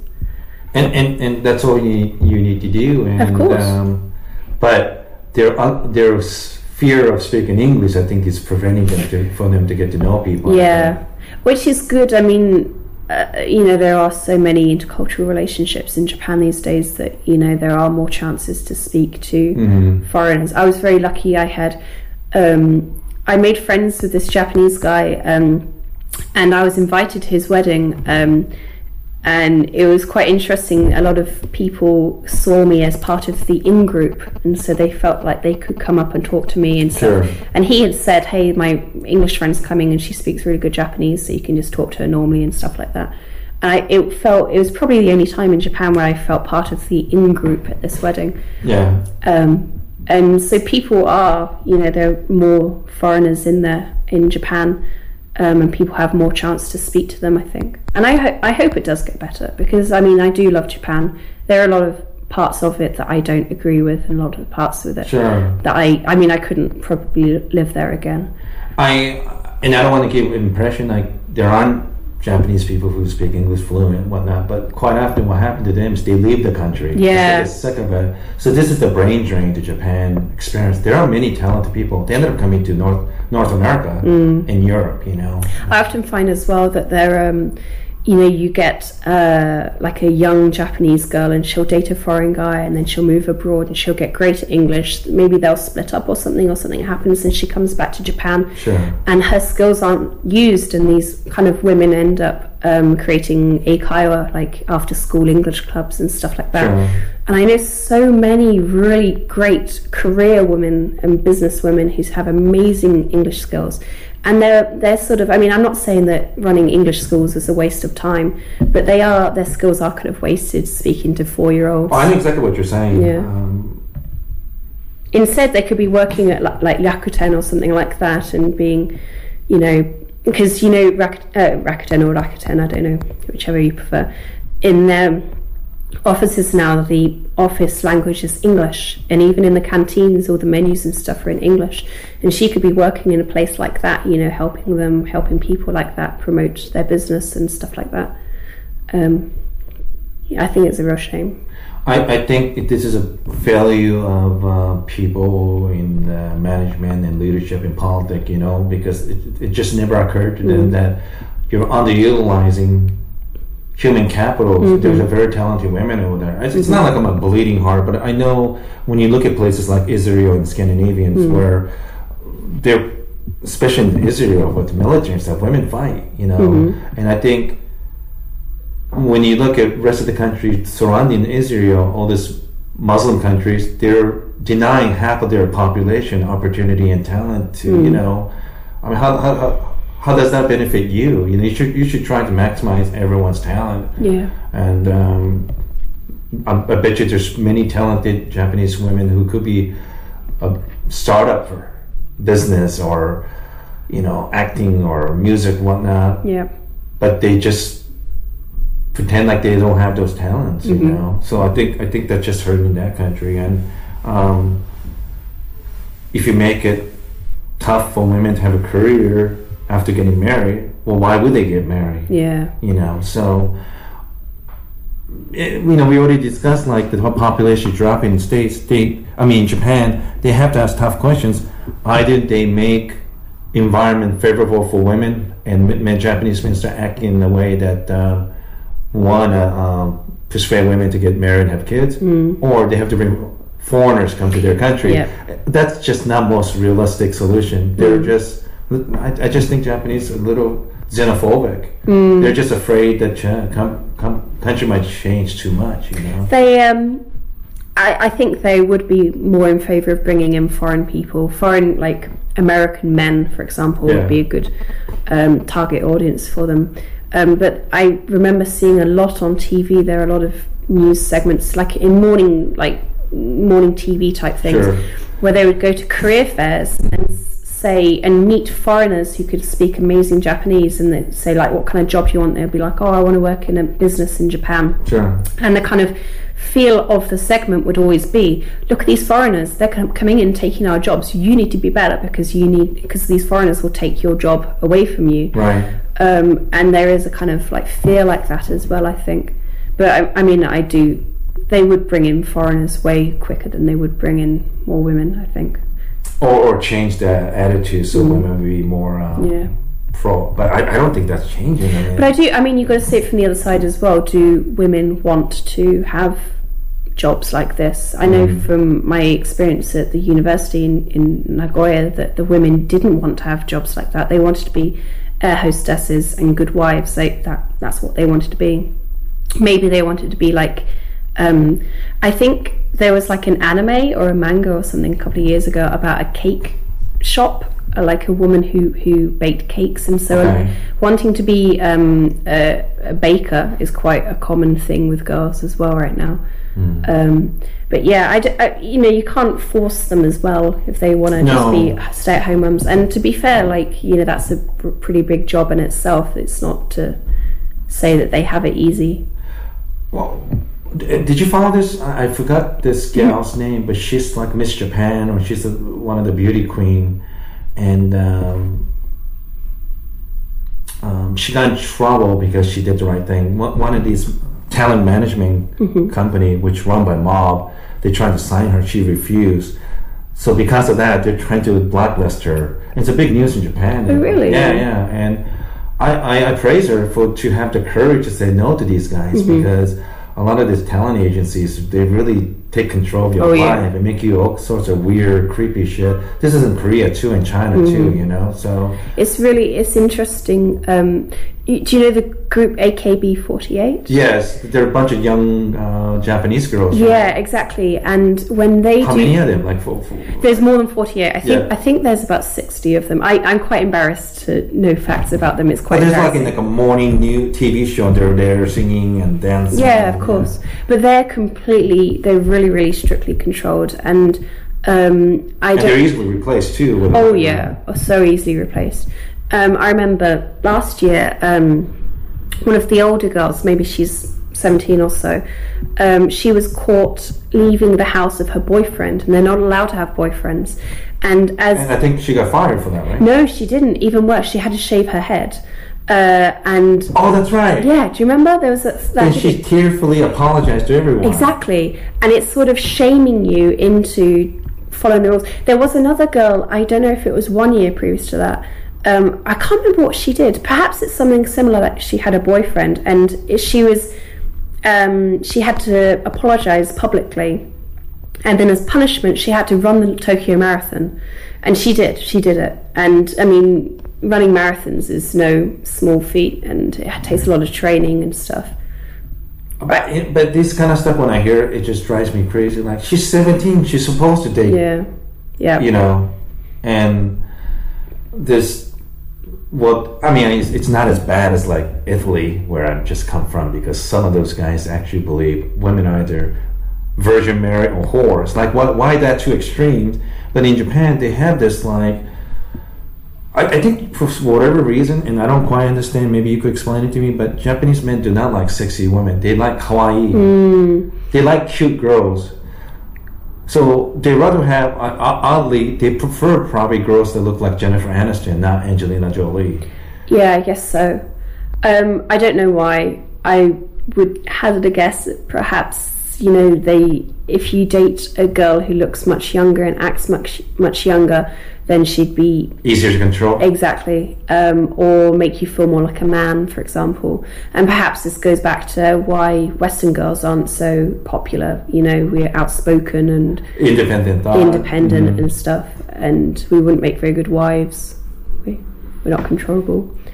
It's it's amazing because it hasn't really changed in Japan, you know, when it comes to that sort of thing. Yeah. Um, but um, I, I, don't want to just keep bashing on Japan. There, No. there, there are many wonderful things. The food is great. People are nice. Um, it's very safe, and um, I guess, I guess I see so much of the bullshit on the side that most people Mm. don't see. That's my hesitancy. But I, I do miss it. I do miss you hanging out in Japan, and you know. I, I miss it a lot. I- Like like I was saying earlier, I I really missed my town the other day, and I kind of took a little trip on Google Maps and was walking around. Mm. And, um, I miss it. I, I miss my friends there. I have a lot of. I have like what I call my Japanese mum, and she always sends me emails and stuff like Sure. that. And it's how long? How long has it been since you've been back to Japan? um, I surprised my a year after I left. I surprised my school by going back for their graduation day, and Ah. I, I didn't tell anyone I was going to go. Um, and my Japanese mum sorted it out, um, and I just turned up and it's like surprise, and they're all you know all the kids were really happy and stuff like that. Um, but that was a year and a half ago, or maybe, maybe even two years ago now. I see. Yeah, I would. I would really like to go ho- uh, home, go back there uh, this year. Um, but if I mean, I'm leaving Germany hopefully this year, and I would like to go in the tourism business. And if I'm going to be this kind of Japanese specialist in a tourism company, then they quite often send you on two, three week educational visits. So if somebody else is going to pay for me to go, I'm not going to spend like a thousand euros going on my own dollar. For, for sure. Um, did, did we talk about class system in Japan? Did you notice that, or do you think there is a class system over there? I didn't really notice it to be honest. Um, You definitely feel it in England. Oh yeah, oh my yeah. God. It's. I was trying to explain to who was it? Was it a German person? Yeah, my my Do, flatmates. you don't have it here, do you, in Germany? Um, no, I don't think so. My flatmates have got all. They all work in a very similar, like, uh, foreign development Sure. kind of area. And if you're to do that in Britain, you for sure, I think, need to have been to a private school, and you need, need to have the right name and the right background, the right family to do that kind of like government work like that. Um, and I was saying to them, I would love to do that kind of job, but I don't think. Um, I mean, I, I come from a good family, but I wasn't privately educated, and I don't think I have the credentials to be able to, you know, go into that kind of line of work. God, that's, that's such a weird. It's so weird to me. Yeah. Um, when you, when you go places like Silicon Valley, which is Northern California, you know, between San Francisco and South, all the way to San Jose. Um, in places like that, unlike New York City, where you have some dress code for those fancy restaurants, you know, one of those Michelin star restaurants, especially in Silicon Valley, they're not going to do that because, you know, Mark Zuckerberg, who owns Facebook, he dressed like with hoodies and just Yeah. jeans, but he's one of the richest men in the world. They're not going to treat people like that, and and that's such a new money thing, you know. Um, but in England, It's not about the way you dress. It's it's more the the biggest thing I would say is about accent. I mean, I say luckily, it's it's a really unfortunate um, situation that this is still you know a big issue. But I have an accent that's um, you know if I go into an interview, it's going to give a good impression. It's going to make me seem like I'm an intelligent person. Whereas if I have uh, an accent from Liverpool, a Li- Liverpudlian accent, or maybe even a Geordie accent from Newcastle, going into the same interview, then they may be judged on their accent more than what they're saying, and it is really sad. It, it's not just the uh, accent in, in everywhere in London. There's a specific kind, you, even in the London, right? Like, Co- isn't Cockney in part of London? Uh-huh, Cockney. Uh, and I don't know what that is. The Cockney accent. It, Cockney isn't a place. It's it's an accent, and it's usually um, I would say uh, like a, a I want to say a lower class accent, but that's not true these days. There are a lot of um, you know um, What's that area? East End. That's the East rough. End. That's the rough area. Right? Mhm, exactly. Um, but the truth is that everywhere in London is so expensive to live in these days that if you're living in London, you've got to be making quite a bit of money, I see. whether you're in the East End or West End or wherever you are. But what's the proper English the upper class speak? Uh, you can say the Queen's English, or you can is sometimes called received pronunciation. Um, See, uh, if you were to sh- introduce me somebody who speak that and you speak, I, I don't, I don't know if I could tell the difference. I speak received pronunciation. Oh, you do? Yeah, um, because I'm from the countryside. Sometimes, depending on who I'm speaking to, it does change a little bit. Like Uh, when you're angry. No, like if I when I uh, when I Skype my parents, I usually do it in the hallway on, on the table, and my flatmates say that my accent completely changes when I'm speaking to my mum. Sure. um, or if I'm if I've been back home for a little bit. I find when I'm speaking at work, um, I have a lot more of a neutral accent. Um, but my accent right now, speaking to you, is quite received pronunciation. I think. Because you know Osaka Ben. Mm-hmm. So I'm from Japan, so basically that's like the Brooklyn accent of Japan. So a lot of comedians speak that language, but I don't think that's. You, I don't think you want to speak Osaka Ben if you're trying to work in top-notch corporate Yeah. surroundings. It's just, just um, that's the language the yakuza use, you know. So At the university I was at, the, the girls' university, they would teach us pr- correct pronunciation because Nagoya also has quite a strong dialect. Um, because and I think the proper one that people want to use is the one in Tokyo, Tokyo. yeah. Tokyo dialect. And we would have to stand up one by one and pronounce things, and they would get us to pronounce them in the proper way, like densha, like that. Is that right? Uh huh. They, they we'd spend hours and hours and hours, one by one, like reading out a sentence, and we'd have to go home and practice it in the correct pronunciation. wonder. My aunt, last time she saw me, she just kept calling, always calling Kedamono, the beast, you know, like a savage. Um, so what, what, what's your, um, you, you know, you, you, you, you- you're thinking about maybe, you know, making transition, Mm-hmm. but um, what's, I mean, ideally, if you could pick anything, what would you rather do? I don't know. Um, to be honest, the ga- the uh, the whole job market in Britain is pretty tough right now. So, if I have a job that pays well enough to be able to give me the kind of lifestyle, because I mean, I'm giving up a very nice lifestyle here in Frankfurt. It's really easy to live in, and it's very safe here. Um, and I live in a really great apartment with It's great people. fantastic, yeah. I'm I'm really really blessed here, um, and so I would like to have a job that would give me the same kind of luxuries back in England. Um, but But but never mind for a second. I mean, let's say you can't have any job in the world or do Mm. anything that you want to do. What what do you want to do?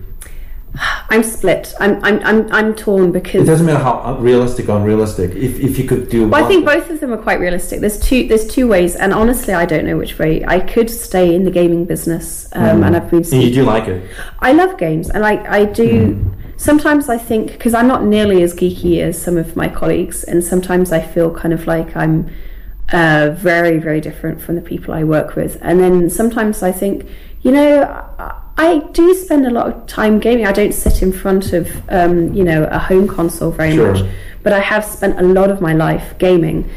Um, and I do have a great knowledge, and so if I could stay in the gaming world, it would be something I'd be very passionate about. But on the other hand, through my blog, I love writing about travel, you know, and, and for example, I went to, this time last year, I was in India by myself. I went to Goa, which, I mean, it's not, Oh, let's talk about that. oh, wait, wait, go. Let's let's talk about after that on this. Sure, job, okay. yeah. Um, but I, I love giving people through my through my blog. I love giving people advice. Um, you know, you can go to India by yourself as a woman, or like when I went to Istanbul, my family weren't very happy with me going to because I really really wanted to go to Istanbul. I want to go to Morocco. Well. worried that you went by yourself, right? Especially. Well, I went. I went with my boyfriend of the time, Oh, okay. um, so it was okay in the end. But I wanted to sort of report back to my readers, and I have a lot of uh, girls who uh, like to travel as my readership.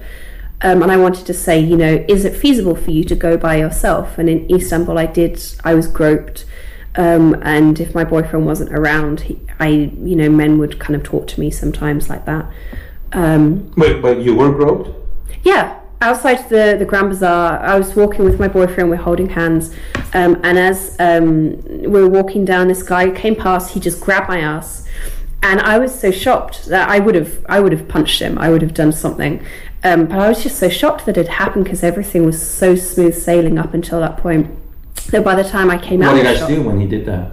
what did what it was say? What, what do you guys do when? What did I do? I, I, I just did nothing. I he was already gone by the time Oh, I'd come out of shock, um, and it's sort of um, yeah. I don't. I've been touchwood in my travels and stuff. I've been incredibly lucky, um, and I've been I've always been quite safe.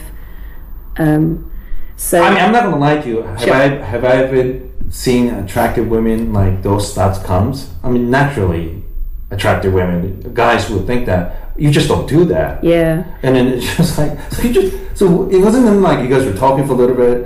Literally, he just walked by and just grabbed you and just run off. Yeah, yeah.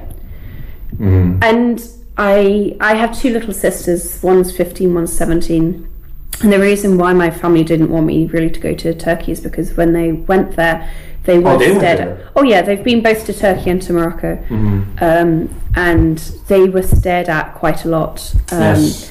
And they didn't feel that it would be the kind of place that I would be okay going to because they know that I travel a lot. But on the other hand, I mean, my dad's favorite country is in the world is India, and uh, so Wow. much so much so that my little sister's name is India, and um, he was quite happy with me going to Goa. I mean, it's it's not that dangerous, I don't think. But what's your, what's the deal with your dad? Like, why did he go? I'm assuming he went there. When he was younger, um, when he was about my uh, no younger than me, I guess he worked for Thomas Cook, uh, a travel uh, company in the UK. Oh.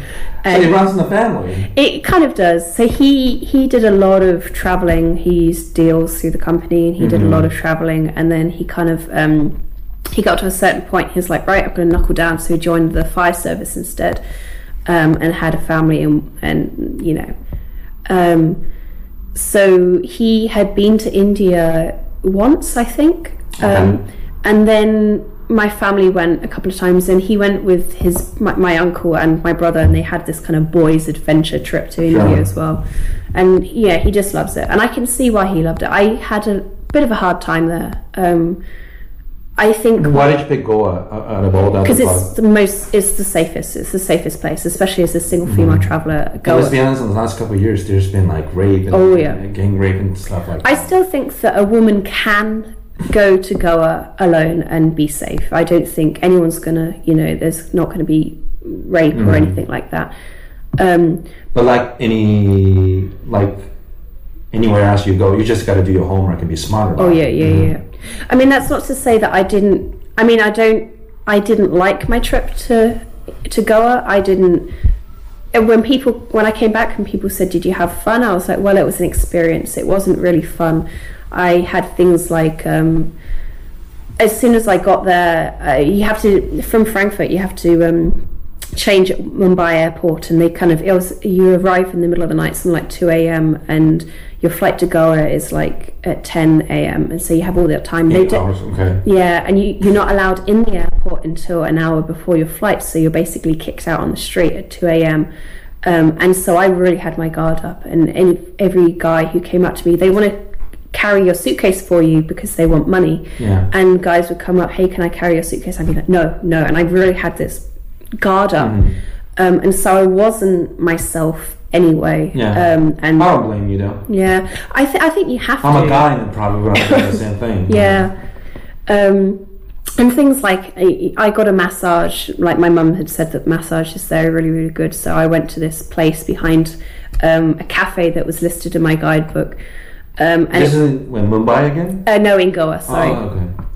Um, and it was a guy giving me a massage, and that was kind of awkward. And then like he he kind of was massaging my like bum area, my butt, and I wouldn't. I was tensed up. I was like, I'm not happy with this. I don't know what to do. And sort of he kept saying, relax, relax. And in the end, he got his wife to come. I don't think he was doing anything dodgy, but I mean things like that. If you're a girl on your own. It's Yeah. a big deal. If you're a girl with your boyfriend or girl with a group of friends, it's not a big deal. But to me, I mean, was. if Brad Pitt was doing that to you, I think you'll be relaxed. well, I don't know if I Well, did, whoever it is. if I didn't invite Yeah. him, if I didn't invite him to touch my bum, then I'm probably you know, it's got to be consent there. I, I, I think when I look, whenever I look at travel book, this is like um, I really have to think twice because Mm. quite often when I get a travel book in states, usually it's written for white traveler. Mm-hmm. Because I'm not saying it's going to be that dramatically different, but if I'm traveling to Russia and I think Asian people are we're kind of bored in that Mm-hmm. part of the world, so as a woman traveler, even you prepare, you know. That's why I love travel blogs. Tra- There's so many travel blogs of or expat blogs of women who are living in these places. I did a lot of research about Sure. Istanbul before, and so many females are living like American girls or British girls living there in Istanbul. Um, and they just paint such a fantastic picture of it that I knew that it was going to be okay for me to go there. Yeah. Um, and that's why, I mean, I know that Frankfurt isn't, you know, nobody's going to think that it's a dangerous place, but I do put a lot of effort into saying, you know, it, it's if if even if you're here as a woman by yourself, it's still going to be fine because I know that people really value that kind of information. Yeah. I, uh, you know, I think we're safe to say both supportive people traveling, but you have to do your homework. That's the Oh, yeah. that drives me crazy. Um, they don't do anything, and it complain because some countries they don't, the, the servers don't speak English. Oh yeah. yeah, you know, you just um, it would be nice, Mm-hmm. but um, I have to say, when I was in Afghanistan, the staring thing that's even worse in those parts. Oh really? Yeah, and I, I think the problem is when you separate boys and girls from from young age, the boys don't know how to Mm-hmm. behave from front of girls. They copy their brother, uncle, cousin, and grandfather, and they treat them like shit. Well, what? well, I don't know. I don't even know why I'm laughing. But what what do you expect these guys going to treat the women? Yeah. They're going to copy. So this separation stuff is just you know. So I'm not surprised that these crazy stuff are happening to women in India. I have friends from India and Pakistan, and stuff like that do happen in Pakistan. You just don't hear about it. Yeah. So, um, The majority of guys in India were perfectly fine. Like, Mm-hmm. if I was walking down the beach or something and a group of guys came along, they'd ask for my photo. Um, and I have no idea. what-. Really? yeah, you got so many times. And um, photo of yourself or with, together with him. to, together with the guys, like Yeah. there'd be like four guys or something, and I'd have my photo with them, and I've no What's idea. that about? No idea, no idea. Or they just don't see white women. Maybe. Um, I mean, there's enough white people around there. I mean, the place is Oh. the place is full of Germans and Russians. Um, and Is that right? hmm Yes. So I I, I I laugh because I keep going on holiday to escape German all the time. You're hearing German all the time, and um, I go to these countries, and there's just as many German people over there than there are here in Frankfurt. But Wow, interesting. the Russians, I don't know why. I think it's um, they they seem to be very big travelers right now. They, Mm-hmm. They're getting out and about in the world.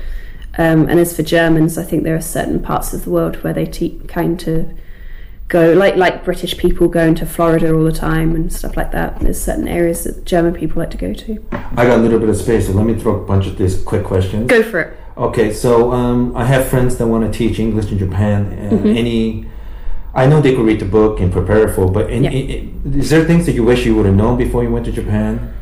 Oh gosh. Don't take your job seriously. If you want to be a real English interesting. teacher, if you want to really be an English teacher, don't go to Japan. Like stay and teach foreigners in your own country.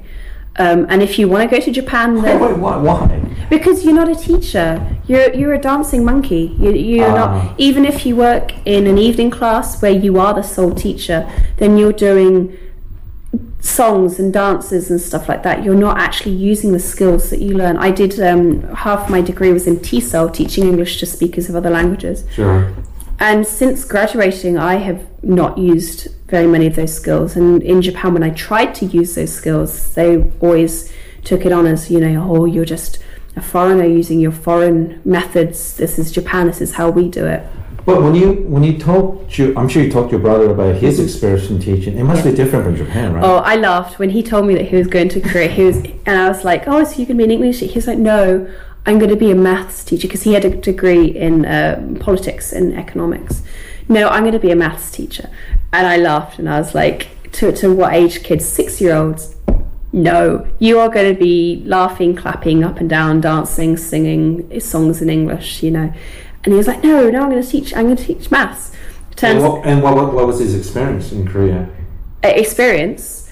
Um, he he's only been there a couple of months, so I guess Oh, he hasn't. But I mean, I was right. He he he does do a lot of games and you know arts and crafts and speaking English with them, and um, you know you, you you're not. It, it is a job, of course. You're doing something and you're getting paid for it, but you're not using proper English teaching skills or methods. But the way they teach in Korea and Japan, do you think that's actually helping them to learn English? I don't know. I can't speak for Korea because I don't really know very much. Okay. Um, I don't know. sometimes in Japan you do get lucky and you have a school that's really open to their foreign teachers and they really utilize them. But especially in junior high schools in Japan, if if you go on like the JET program Yeah. or Interac or any of those kinds of things, if you're in a junior high school, then you're going to be very very restricted. If you're in a in a um, in an elementary school in a primary school, then you you're going to be able to teach a few things. And same in a high school, you you're going to be given more freedom, but the chances are you're not going to use proper English teaching skills. Weird. Well, it's, it's just you know, it's like you said, that it's a different system over there, and Mm-hmm. they're they're learning English to pass exams as opposed to to communicate with other people, and it's being an expat. You've got to learn not to. I'm not, I'm not saying that this is what you're doing right now, but you, you can't like look at something else and say that's wrong. You're doing it in a wrong way. You've got to think you're doing that in a different way, I and see. these are the reasons. You know. Are you optimistic about Japan's future in general with the young people? Forget about the old people; they're not going to change, man. I don't know. I uh, there are a lot of um, young mothers now who are, um, you know, doing a lot of protests in Nagoya and Tokyo and stuff against the, about what? the nuclear stuff. You know, like Ah. we don't want our children to grow up in a nuclear country. You know, um, and I have hope for them.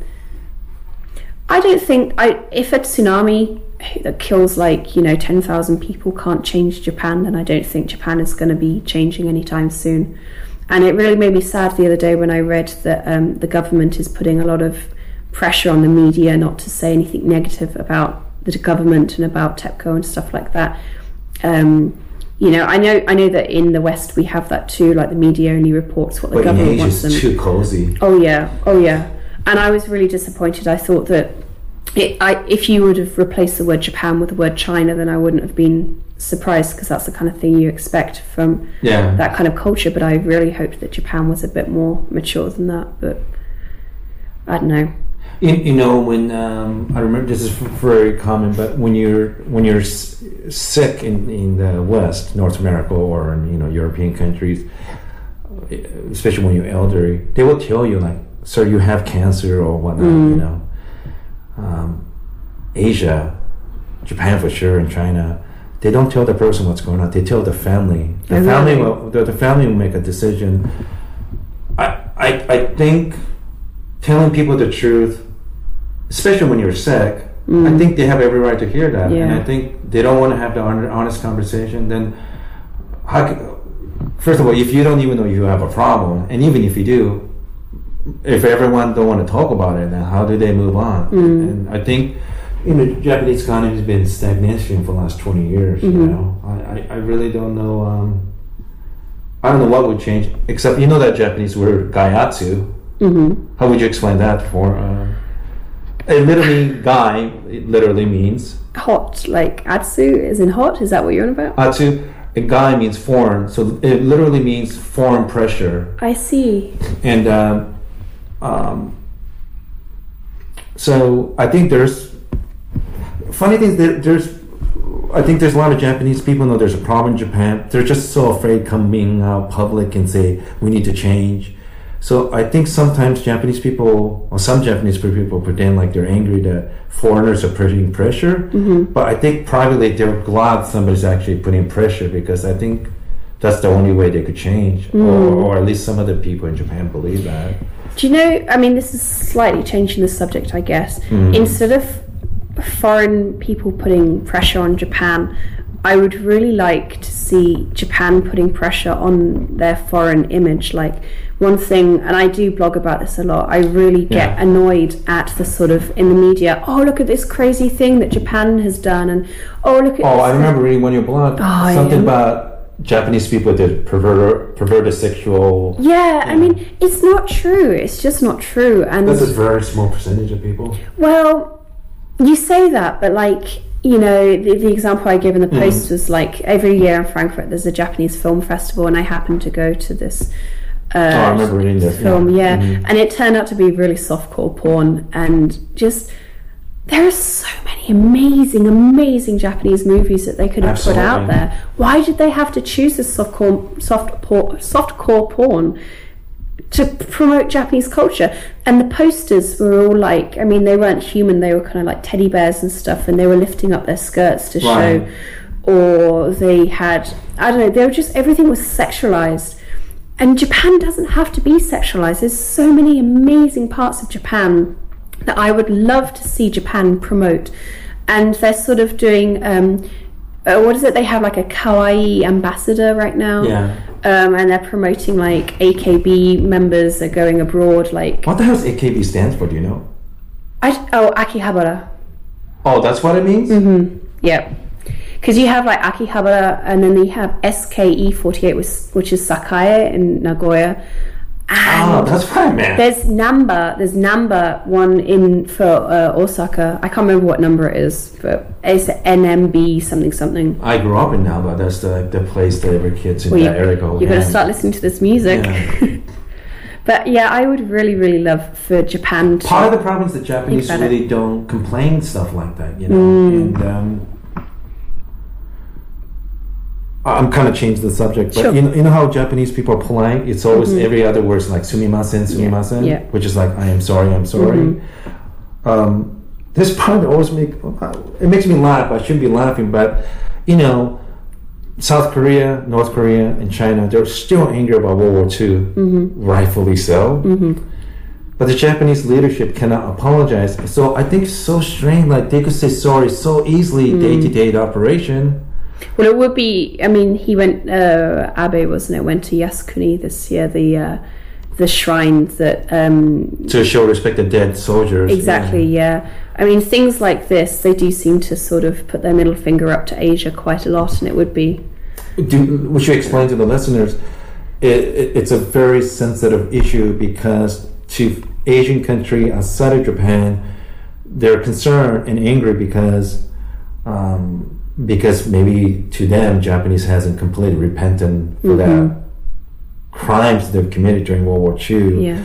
And they're also concerned that um, they might Japan might go back to their past military um, Yeah. aggression again if they're shown disrespect. So, you know, just imagine if the German leaders go to um, the Nazi bunker or something Mm-hmm. to show respect to the SS and the Hitler and stuff. You like just that. wouldn't have that.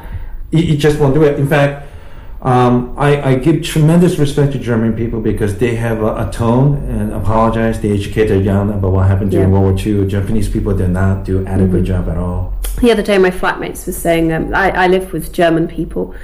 Um, German, Germans are spectacular. I have so many Yeah. Jewish friends in the States. They said they've gone beyond what they were asked Mm-hmm. of. You know, When you walk around Frankfurt, by the way, have a look. Keep an eye on the floor. If you see like a little gold plaque on the floor, it's um, it's uh, remembering a, a Jewish person or maybe a Polish person or something who had lived in that place and was taken and killed in Auschwitz or one of the other concentration Oh, camps. I, I don't know what. So there's a little gold. About this size, probably I don't know how big that is, like what three inches Mm-hmm. or something.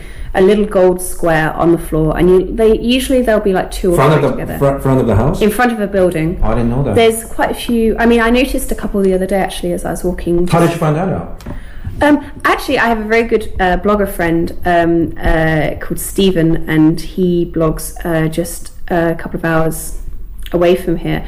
And he did a blog post about it, and I had never noticed it before. And I started looking instead of looking ahead of me, I started looking on the floor, um, and I've noticed a couple in Frankfurt. Frankfurt wasn't such a big um, World War II supporting town, but certainly Sure. in Cologne um, and in other places like Bamberg, who are nearby, or maybe Heidelberg, there are a lot of them. And if you just look on the floor, it's sort of it's nice that they do this. And every time that they put um, uh, one of these plaques in, they get quite a few people c- gathering around. There's usually a musician, there's a counsellor to give a speech, um, and it's a really big deal every time they put some one of these in. And it's Yeah. really nice that they're sort of saying, you know, they're saying I'm sorry, Yes. and they're thinking about it, and they're showing people, you know, this is what happened. They're not covering it up.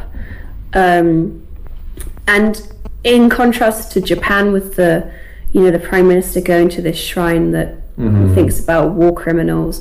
I mean, if he, if he wants to do that, he should do it really quietly if he feels strong enough about it. There are other places they could go, but There are. the, it's it's um, it's a calculated move because there are many right wingers and conservative people that uh, frustrated what happened and uh, their inability to um, say goodbye to uh, people who fought World War II. I guess you know. Um, so the politicians are doing it because of uh, for the vote and you know stay in position of power. But um, long term, I mean, reality is Japan's going to rely having a, they need to have a good relationship with China, and Chinese economy is going to be big. So I, I think they're doing it for short term gain, but long term, I don't think they help Japan at all. And then I think um, if if you're going to tell people uh, every August 6th and 9th for Hiroshima Nagasaki and say how tragic, terrible it was, Yeah. and, and it was tragic. But you also have to tell young people why did Americans? It's- It wasn't like Americans randomly bombed nuked Japan. There was a reason. Yeah. So it's it's you know if you're gonna say your own people suffer, then you also have to tell people like you made other people suffer as well. Yeah. And they don't do that. They don't do that, and I, I, I think I think I feel bad for young Japanese when they travel overseas because they don't understand the hostile feeling they have for them. You know, Mm-hmm. Yeah. it's because your parents or grandparents didn't do a good job Yeah. explaining to you. When I told my uh, family when I was younger that I wanted to live in Japan and learn mm-hmm. Japanese, my granddad, who's passed away now, he said he was very, very much against me going to Japan. He fought in World War II. He he didn't fight. He had a job where he would dig dig up shallow graves and bring the bodies back home. And he would he would say, "Oh, you know those Japanese, they're really cruel and they don't have any hearts, and the things that they do is really sick." Yeah. And I do, I do, when I was eighteen, he passed away, and I do wonder what he thinks. You know, looking down on me having lived in Japan, and now I live in Yeah. Germany as well. I'm quite amused to think, I, I didn't I, I didn't think it that way, but yeah. you know. So let me guess you go to Italy next. Yeah, I was just about to say that. I should, you should go to Italy. Um, yeah, so that, that, that, that kind of stuff drives me crazy, and I can't blame young people because they don't know, they don't, they, they're not really educated at that. But having said that, I also think when the Korean government and Chinese government get angry, it's it's because of, there are some practical political reasons. You know, Yeah. instead of solving their domestic problem, it's always easy to say something bad about those Japs. You know, so uh, there's a lot of nonsense going around too. Mm-hmm. you know, there many of those Asian countries are fighting over islands. So Oh my gosh, yeah. it, it look literally looks like the time little before World War One, and when every country's wa- arming up with weapons and stuff. I have no idea what's going happen. And bickering about. Yeah, I, I do worry. I think it is really worrying. Um, and I think a military future in those countries is probably, you know, on the cards. It's um, That wouldn't be unlikely. It is really scary, and it's, it's a real shame because, like we keep on saying, it's it's a great country, and Korea too. It's a really, really great country, and like it is. they benefit from having a better, friendlier relationship. They would do. They Mhm. really, really would do. and um, um, so I, I, you know, I'm not a politician, but I, I hope things get better. Um, let's jump to like uh, some trivia stuff, and we could finish. Go this. for it. Um, so what, what kind? You must watch a bunch of different TV show in Japan, and Mm-hmm. uh, what what kind of stuff did the young Japanese girls like? Oh, um, Did they have their version like Six in the City and Girls? they. There was actually, uh, you know, the Hills. Yes. Um, it's uh, the Hills is sort of like a a you mean the show scripted. In the MTV reality scripted show about kids living in Hollywood Yeah, Hills? yeah, right? exactly. Yeah. They they had a Japanese version. I'm not quite. It started just as I was leaving. It's called Shibuya, uh, Shibuya, and um, We're just like district in Tokyo, and Yeah. a lot of fun, you know. and I actually it's it, it was on a really it was on MTV st- again, and it was on a really random time, like midnight on a Thursday, and I stayed up to watch it, and it was it was really bad. It was it wasn't even um, Was it bad in a good way? no, it wasn't. It, it sort of you watch those shows to see the bitchiness. Yeah. and it wasn't even bitchy. It wasn't. They weren't. It was just like following a model and um, uh, a TV presenter and another girl, and just following them around. And it was like this is really boring. It's kind of you know, it wasn't entertaining in the way in the slightest. But there aren't. The TV in Japan is completely different. I think it's you can't. Really I, I have to say, some of the like shows in Japan is pretty innovative and crazy at the same Oh, yeah. time, and it's very entertaining. Mm-hmm. But I don't think you could do some of those shows in the states. I mean, you're going to get sued. Mm-hmm. Yeah. You know. There was this amazing show I used to love. It was on a Monday night, and I can't for the life of me remember the name of it. It was Maj or something like Witch something, and it was geared for uh, wives, like middle-aged women. And it would be like this woman would come on, and you wouldn't see her, and you'd find out her story, and maybe she was really fat and ugly, and then she did this one little thing, like she ate kimchi for a month.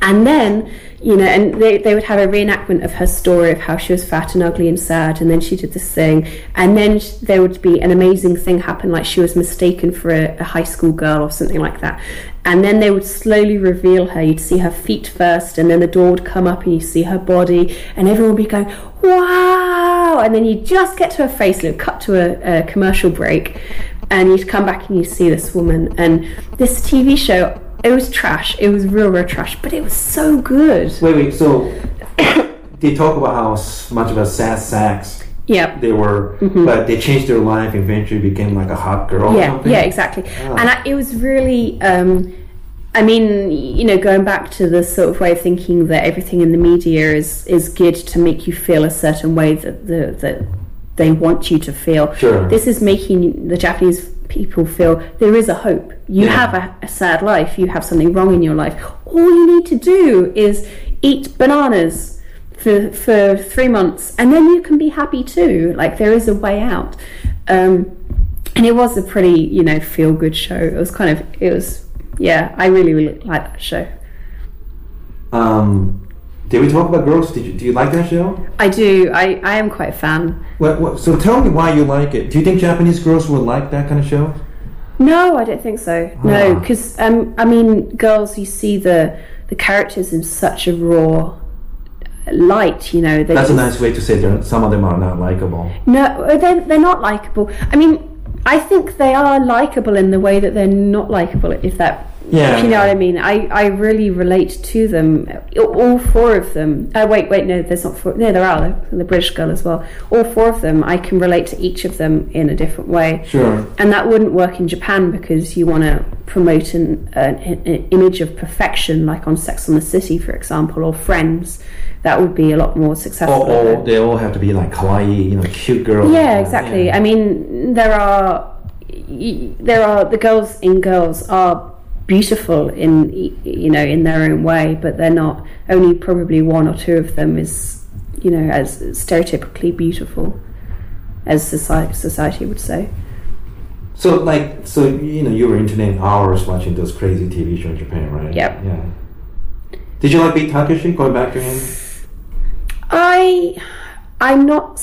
I, I like his shows where he's sort of like you know uh, on like a like a quiz show or something like that. When you hate wear this outrageous outfit. Yeah, Yeah. that kind of thing. I wasn't a fan of uh, like Batsu games, like uh, forfeit games. Like, What's that? like you know, on I- I'm sure you've seen it on YouTube or something. On New Year's Eve, there's this show called uh, Ikenai, like you must not laugh. Oh yeah, and they get their balls smacked. Exactly. So you're told not to do something like you're in a library and you're told not to laugh, and these things happen, and you have to laugh at them. And when they do laugh, like They get- someone will come and punch With a punch giant them. fan or something, beat them out over the head. with. Exactly. Someone will come and do something to hurt them, and I don't find that funny at all. And I don't. I have to admit, I do think it's funny. I, it- it's it's. But it's very sadistic. That's a really Japanese thing. yeah, yeah, though. yeah. I think. Um. I mean, we've talked a lot today about um, comedy because we, we both. Oh, I forgot. Yeah, you do stand up. Yeah, comedy yeah, as yeah. well, yeah. I, I find it interesting. Americans tend to like slapstick a lot more, and that is very, very slapstick. Whereas British people, um, you know, satire is what we live Well, for. you have Mr. Uh, Oscar Wilde, so uh, wit, wit, and uh, yeah, I, I could kind of understand. And uh, um, I, I, I have to say, I, uh, British humor is really, it is very funny. Like Stephen Fry in QI. Mm-hmm. Well, he's got a lot of clever. Well, who's the other guy? Alan Davies. Mm-hmm. Man, he- he- he's always butt of the joke, but Yeah. he's really good natured and very funny. Ricky Gervais, I love. Um, you know, I like uh, Little Britain. Uh, actually, I met both both of those guys. Mm-hmm. Oh wow! Yeah. no uh, way. uh, very nice, and um, um, who, who, who am I? I mean, I'm Monty Python, of course. So like the, these ones are very sort of um, I want to say mainstream, but they're not. Like Little Britain is to a certain extent slapstick. I guess it's very Mm-hmm. visual and stuff like that. But on the other hand, you've got people like Jimmy Carr. oh yes, Do you like him? What do you think about him? oh I love him, but Oh, really? That's interesting because a lot of American people don't because he's sort of. he does this joke. Um, he said that. Um, oh my god. He said like 95, 90 to ninety five percent of women when they kiss they close their eyes. Mm-hmm. Uh, that's the reason why they can identify their rapist.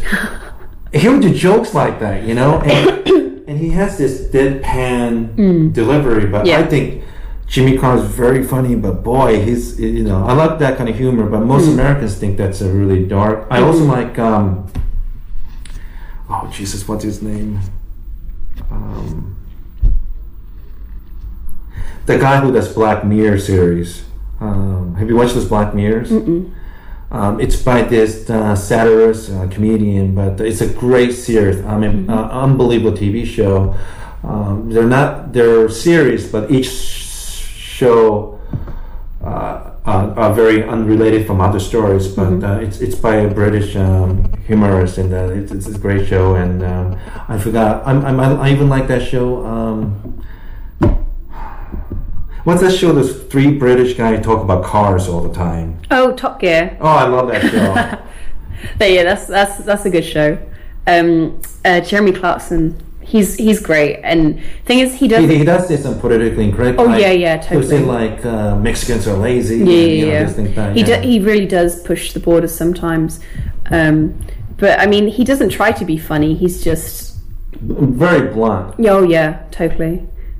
And who's that um, British guy? He always not Ricky Gervais, but um, he's he's a he played this character, the radio uh, per- personality, but he's such an ass. Um, um, Radio person, not um, not uh, Alan Pat- Partridge. Yes. Alan Partridge. Steve Coogan. Yes. Hilarious. You know, he's just got a new film out. I keep meaning to to, to watch it. Um, I can't remember the film, the name of it. It's something like Dad of the Year or something like that. Just before Christmas, he had a new film. Apparently, it's hilarious. I, I- feel bad because a guy like him and Mr. Bean and things like that, Hmm. they try to uh, make movies in states, and then it doesn't. I, I think they're tremendously talented. British people are very very funny, you Hmm. know. But for whatever reason, except for a guy like Ricky Gervais, a lot of them hasn't really translated comedy in North America. I. Yeah. I, I don't know quite why. Maybe maybe. I don't want to say Americans are dumb, but maybe they're more intellectual and witty. I think Ricky is a lot. I mean, I don't like him personally because I think he's very cocky and he's very arrogant. And I think that translates, like in America, if you want to make it, you need to believe that you are the best. Yeah. Whereas British people are amazing at. Uh, Always trashing themselves. yes, exactly. Like, like the Well, that's a European thing, isn't it? I don't know, you know. Um, a German girl said to me the other day that she liked my top, and I was like, oh, you know, it was it was only five euros. Like every time you say something good about a British person, they always kind of justify it. Um, and Japanese the same way. I guess so, yeah. If you say like, you know, your mother's beautiful or something, we're always told in Japanese you should Oh, always if you say say no. your son's doing really expensive, like, oh, no, no. Uh, or if they say like, "Oh, your Japanese is great," you're supposed to say, "Oh no, it's not great so far," you know. But um, yeah, I think I think British comedians are aren't arrogant enough to make it in America, and that's probably why they fail quite a lot, and probably why uh, Russell Brand is quite. I mean, I wouldn't say he's popular I, in I America. also met, I also met him at the Tonight Show. No way. He, he, he's uh, so charming. And, uh, I bet. I mean, I like. He's coming to Frankfurt um, next month. Uh, this month? No, it is. It's, it's in March. are you going to go see him? I wanted to. I have his DVDs of his previous ones, and I think he, he's really intelligent, and especially when he does jokes about linguistics, that really that's amazing. But this one, I I saw um, a clip of it from when he was doing it Sure. somewhere else, and it's very much.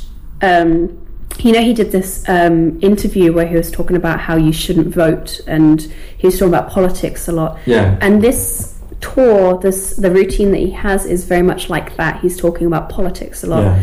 and it just feels like he's going to rant at us and talk politics at us instead of like making jokes. And I don't particularly. The tickets are pretty expensive. They're like you know seventy euro or something like that. 70? Mm. I think I think it ranges from like fifty to fifty to eighty euro. Almost hu- it's a hundred bucks. Yeah, yeah. And I'm not willing to pay that much to see him do that. I, I appreciate him and I do like him as a person. I know he's made a couple of wrong choices in his life and sometimes he's not that great to women, but I think he is quite funny. Um, yeah.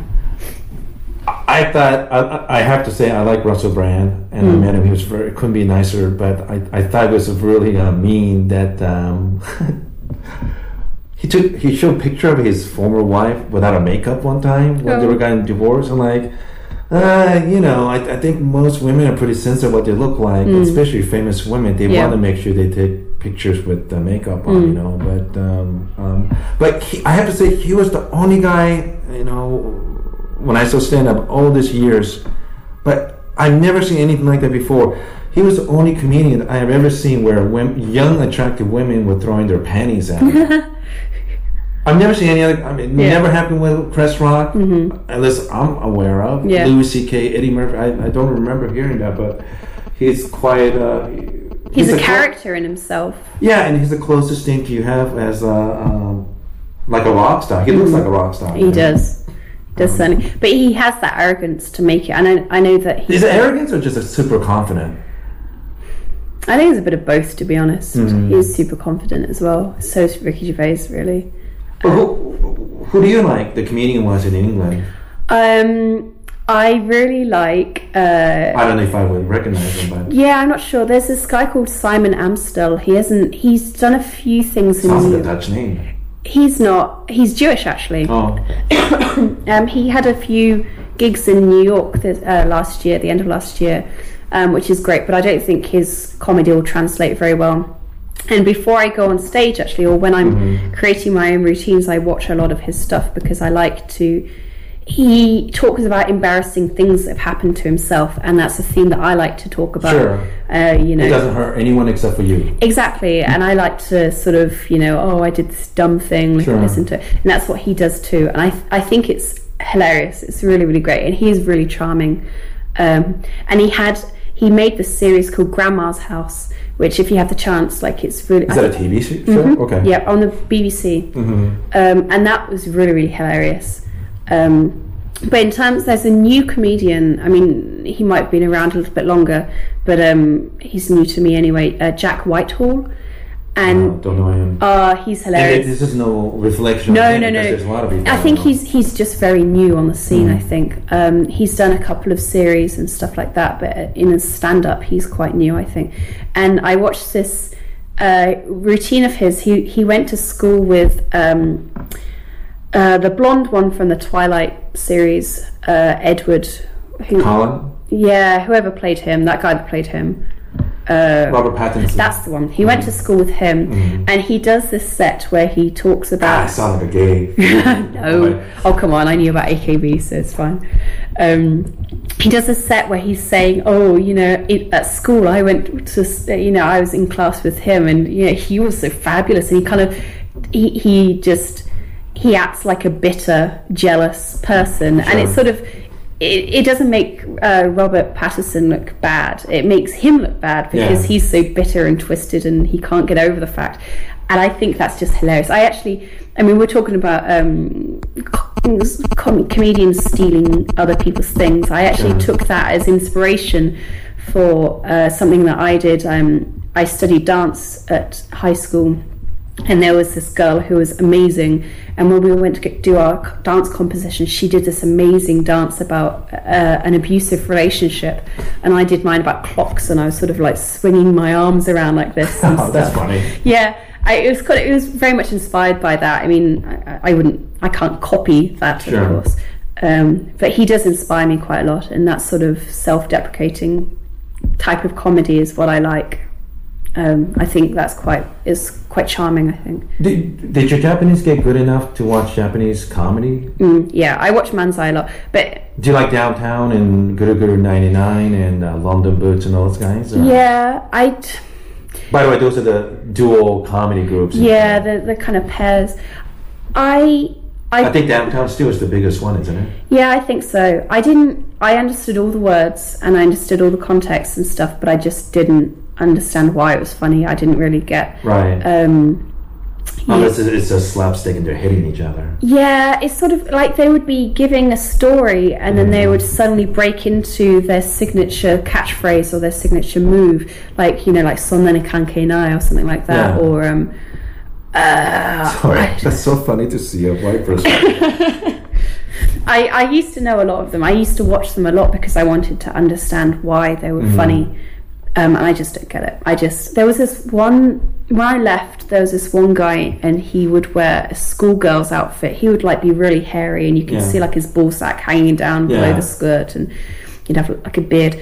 And he would sort of like do this kind of also like uh, almost like a getsu pose, I guess.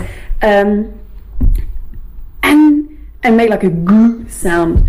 And I just I was like, it's not funny. I just I don't get why it's funny. It's not.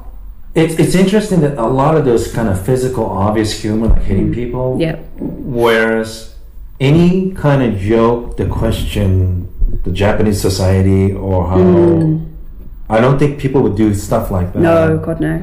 and I think that's you know people don't want to hear, it, but I, I think that's the superiority of uh, English humor because you know uh, like Jonathan Swift, he he was a, just a horrible human being. I remember reading a book about him.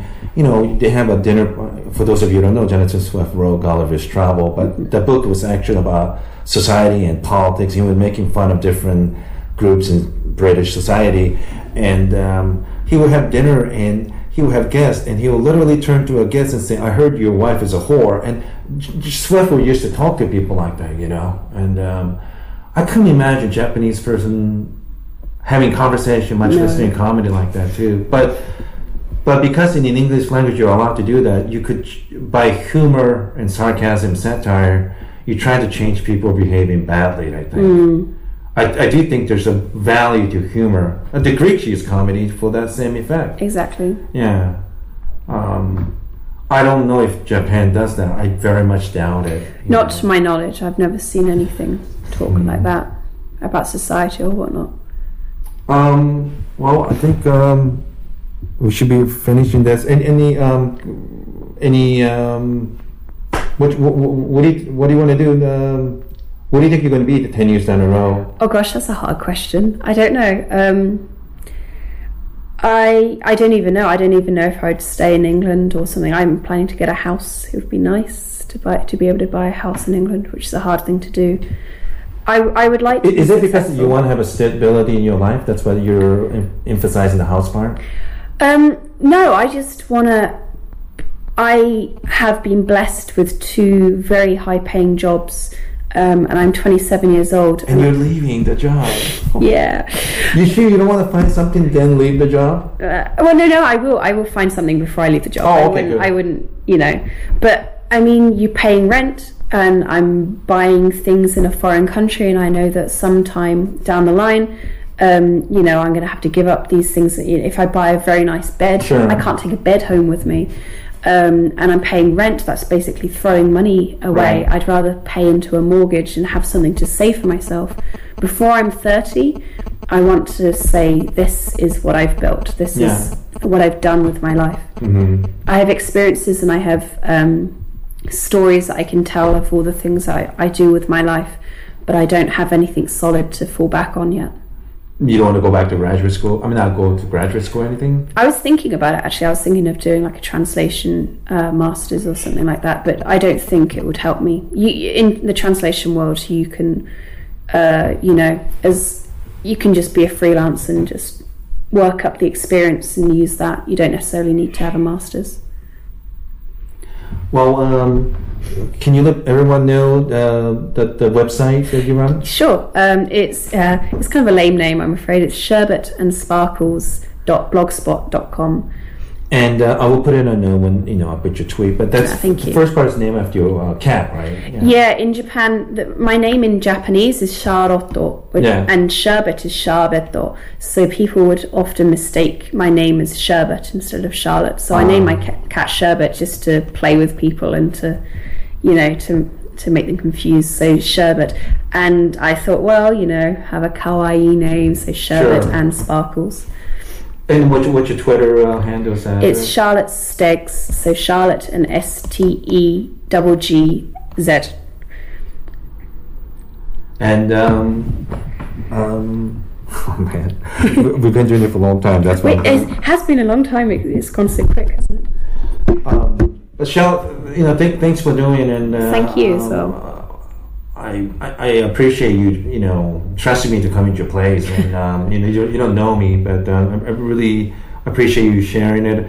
And I also want to say that um, you're you're definitely onto something, you know, because. Um, um, you're doing stand up, so you know how to perform in front of people. You're writing an interesting blog, Thank you. and uh, you, you're not afraid to travel the world.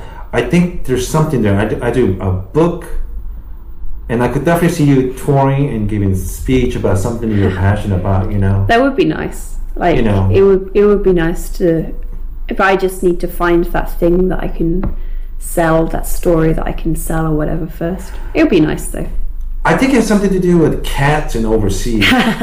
I'm serious. I- I Really? think- yeah, because I think didn't you tell me that? Uh, didn't we talk about the podcast? You went to Istanbul, Turkey, and you took pictures of cats throughout Istanbul, and some very prominent writer in, in Turkey Mm-hmm. Yeah. retweeted your She thing. tweeted about me, and that Yeah. was I. I just noticed that usually I don't know. Usually I get about two hundred people a day on the blog, and I was getting 800, 900 people for a week, and I was like, what, "What's happening? Or you know, what's going on?" And I did a bit of research, and it turned out that this, you know, the J.K. Rowling of Turkey had tweeted about me, and that was really great. But it just shows that cats run the internet. They say that the internet is for porn. I think the internet is for cats. Um, do you have a Facebook too? I do uh, not uh, not a public one, not like one for Okay. people who follow me, just a private one for friends. I um I, I, I you don't mind if people contact you if they have question about Japan. Sure. Um, you know, maybe working in Japan and what it's like to be a woman traveling the world. Mm-hmm. Sure. I think I'm gonna re- you know I'm gonna put your Twitter um, address on it, and I think people should ask you The thing that I love most is, is helping people out, and I have a lot of posts on my blog about working in Japan and being an expat, and even you know if you want to work at Nintendo, I have a blog post about that, about how you can get into that kind of field. Um, but I do I enjoy helping people because I know that I wouldn't have been able to get to where I am now without the help of some really amazing people, and because I'm so grateful, I want to give the same chance to other people too. and I, I could I could sense it because um, when I interview uh, Shelley in Rome, she have a website and these things that, that she actually do it because she loves it. and She doesn't Mm-hmm. expect any sort of a monetary return. And I look at yours and I could sense the same thing. I mean, you take a lot of good pictures and uh, even you present Frankfurt in such a colorful way. You know, places to go, food to eat, and uh, I want people to enjoy it. A lot Yeah. of people, you know, pe- like American um, army people are stationed over here, or people come to work at uh, Nintendo or one of the other massive companies here, and they don't look forward to it. They think that Frankfurt's like a dull place and it's sort of, you know, and it's cultureless and whatever. And I want to show people that you can have an amazing quality of life here, and that people don't need to worry about living here at all. Yeah, in fact, um, I don't know when I was here within last year or so. I just happened to be here during some interesting time. They go by the river, by all those bridges, and all this firework. Mm-hmm. Oh, I yeah. You know, like I just walk around like, what is this? You know, Yeah. and then there were.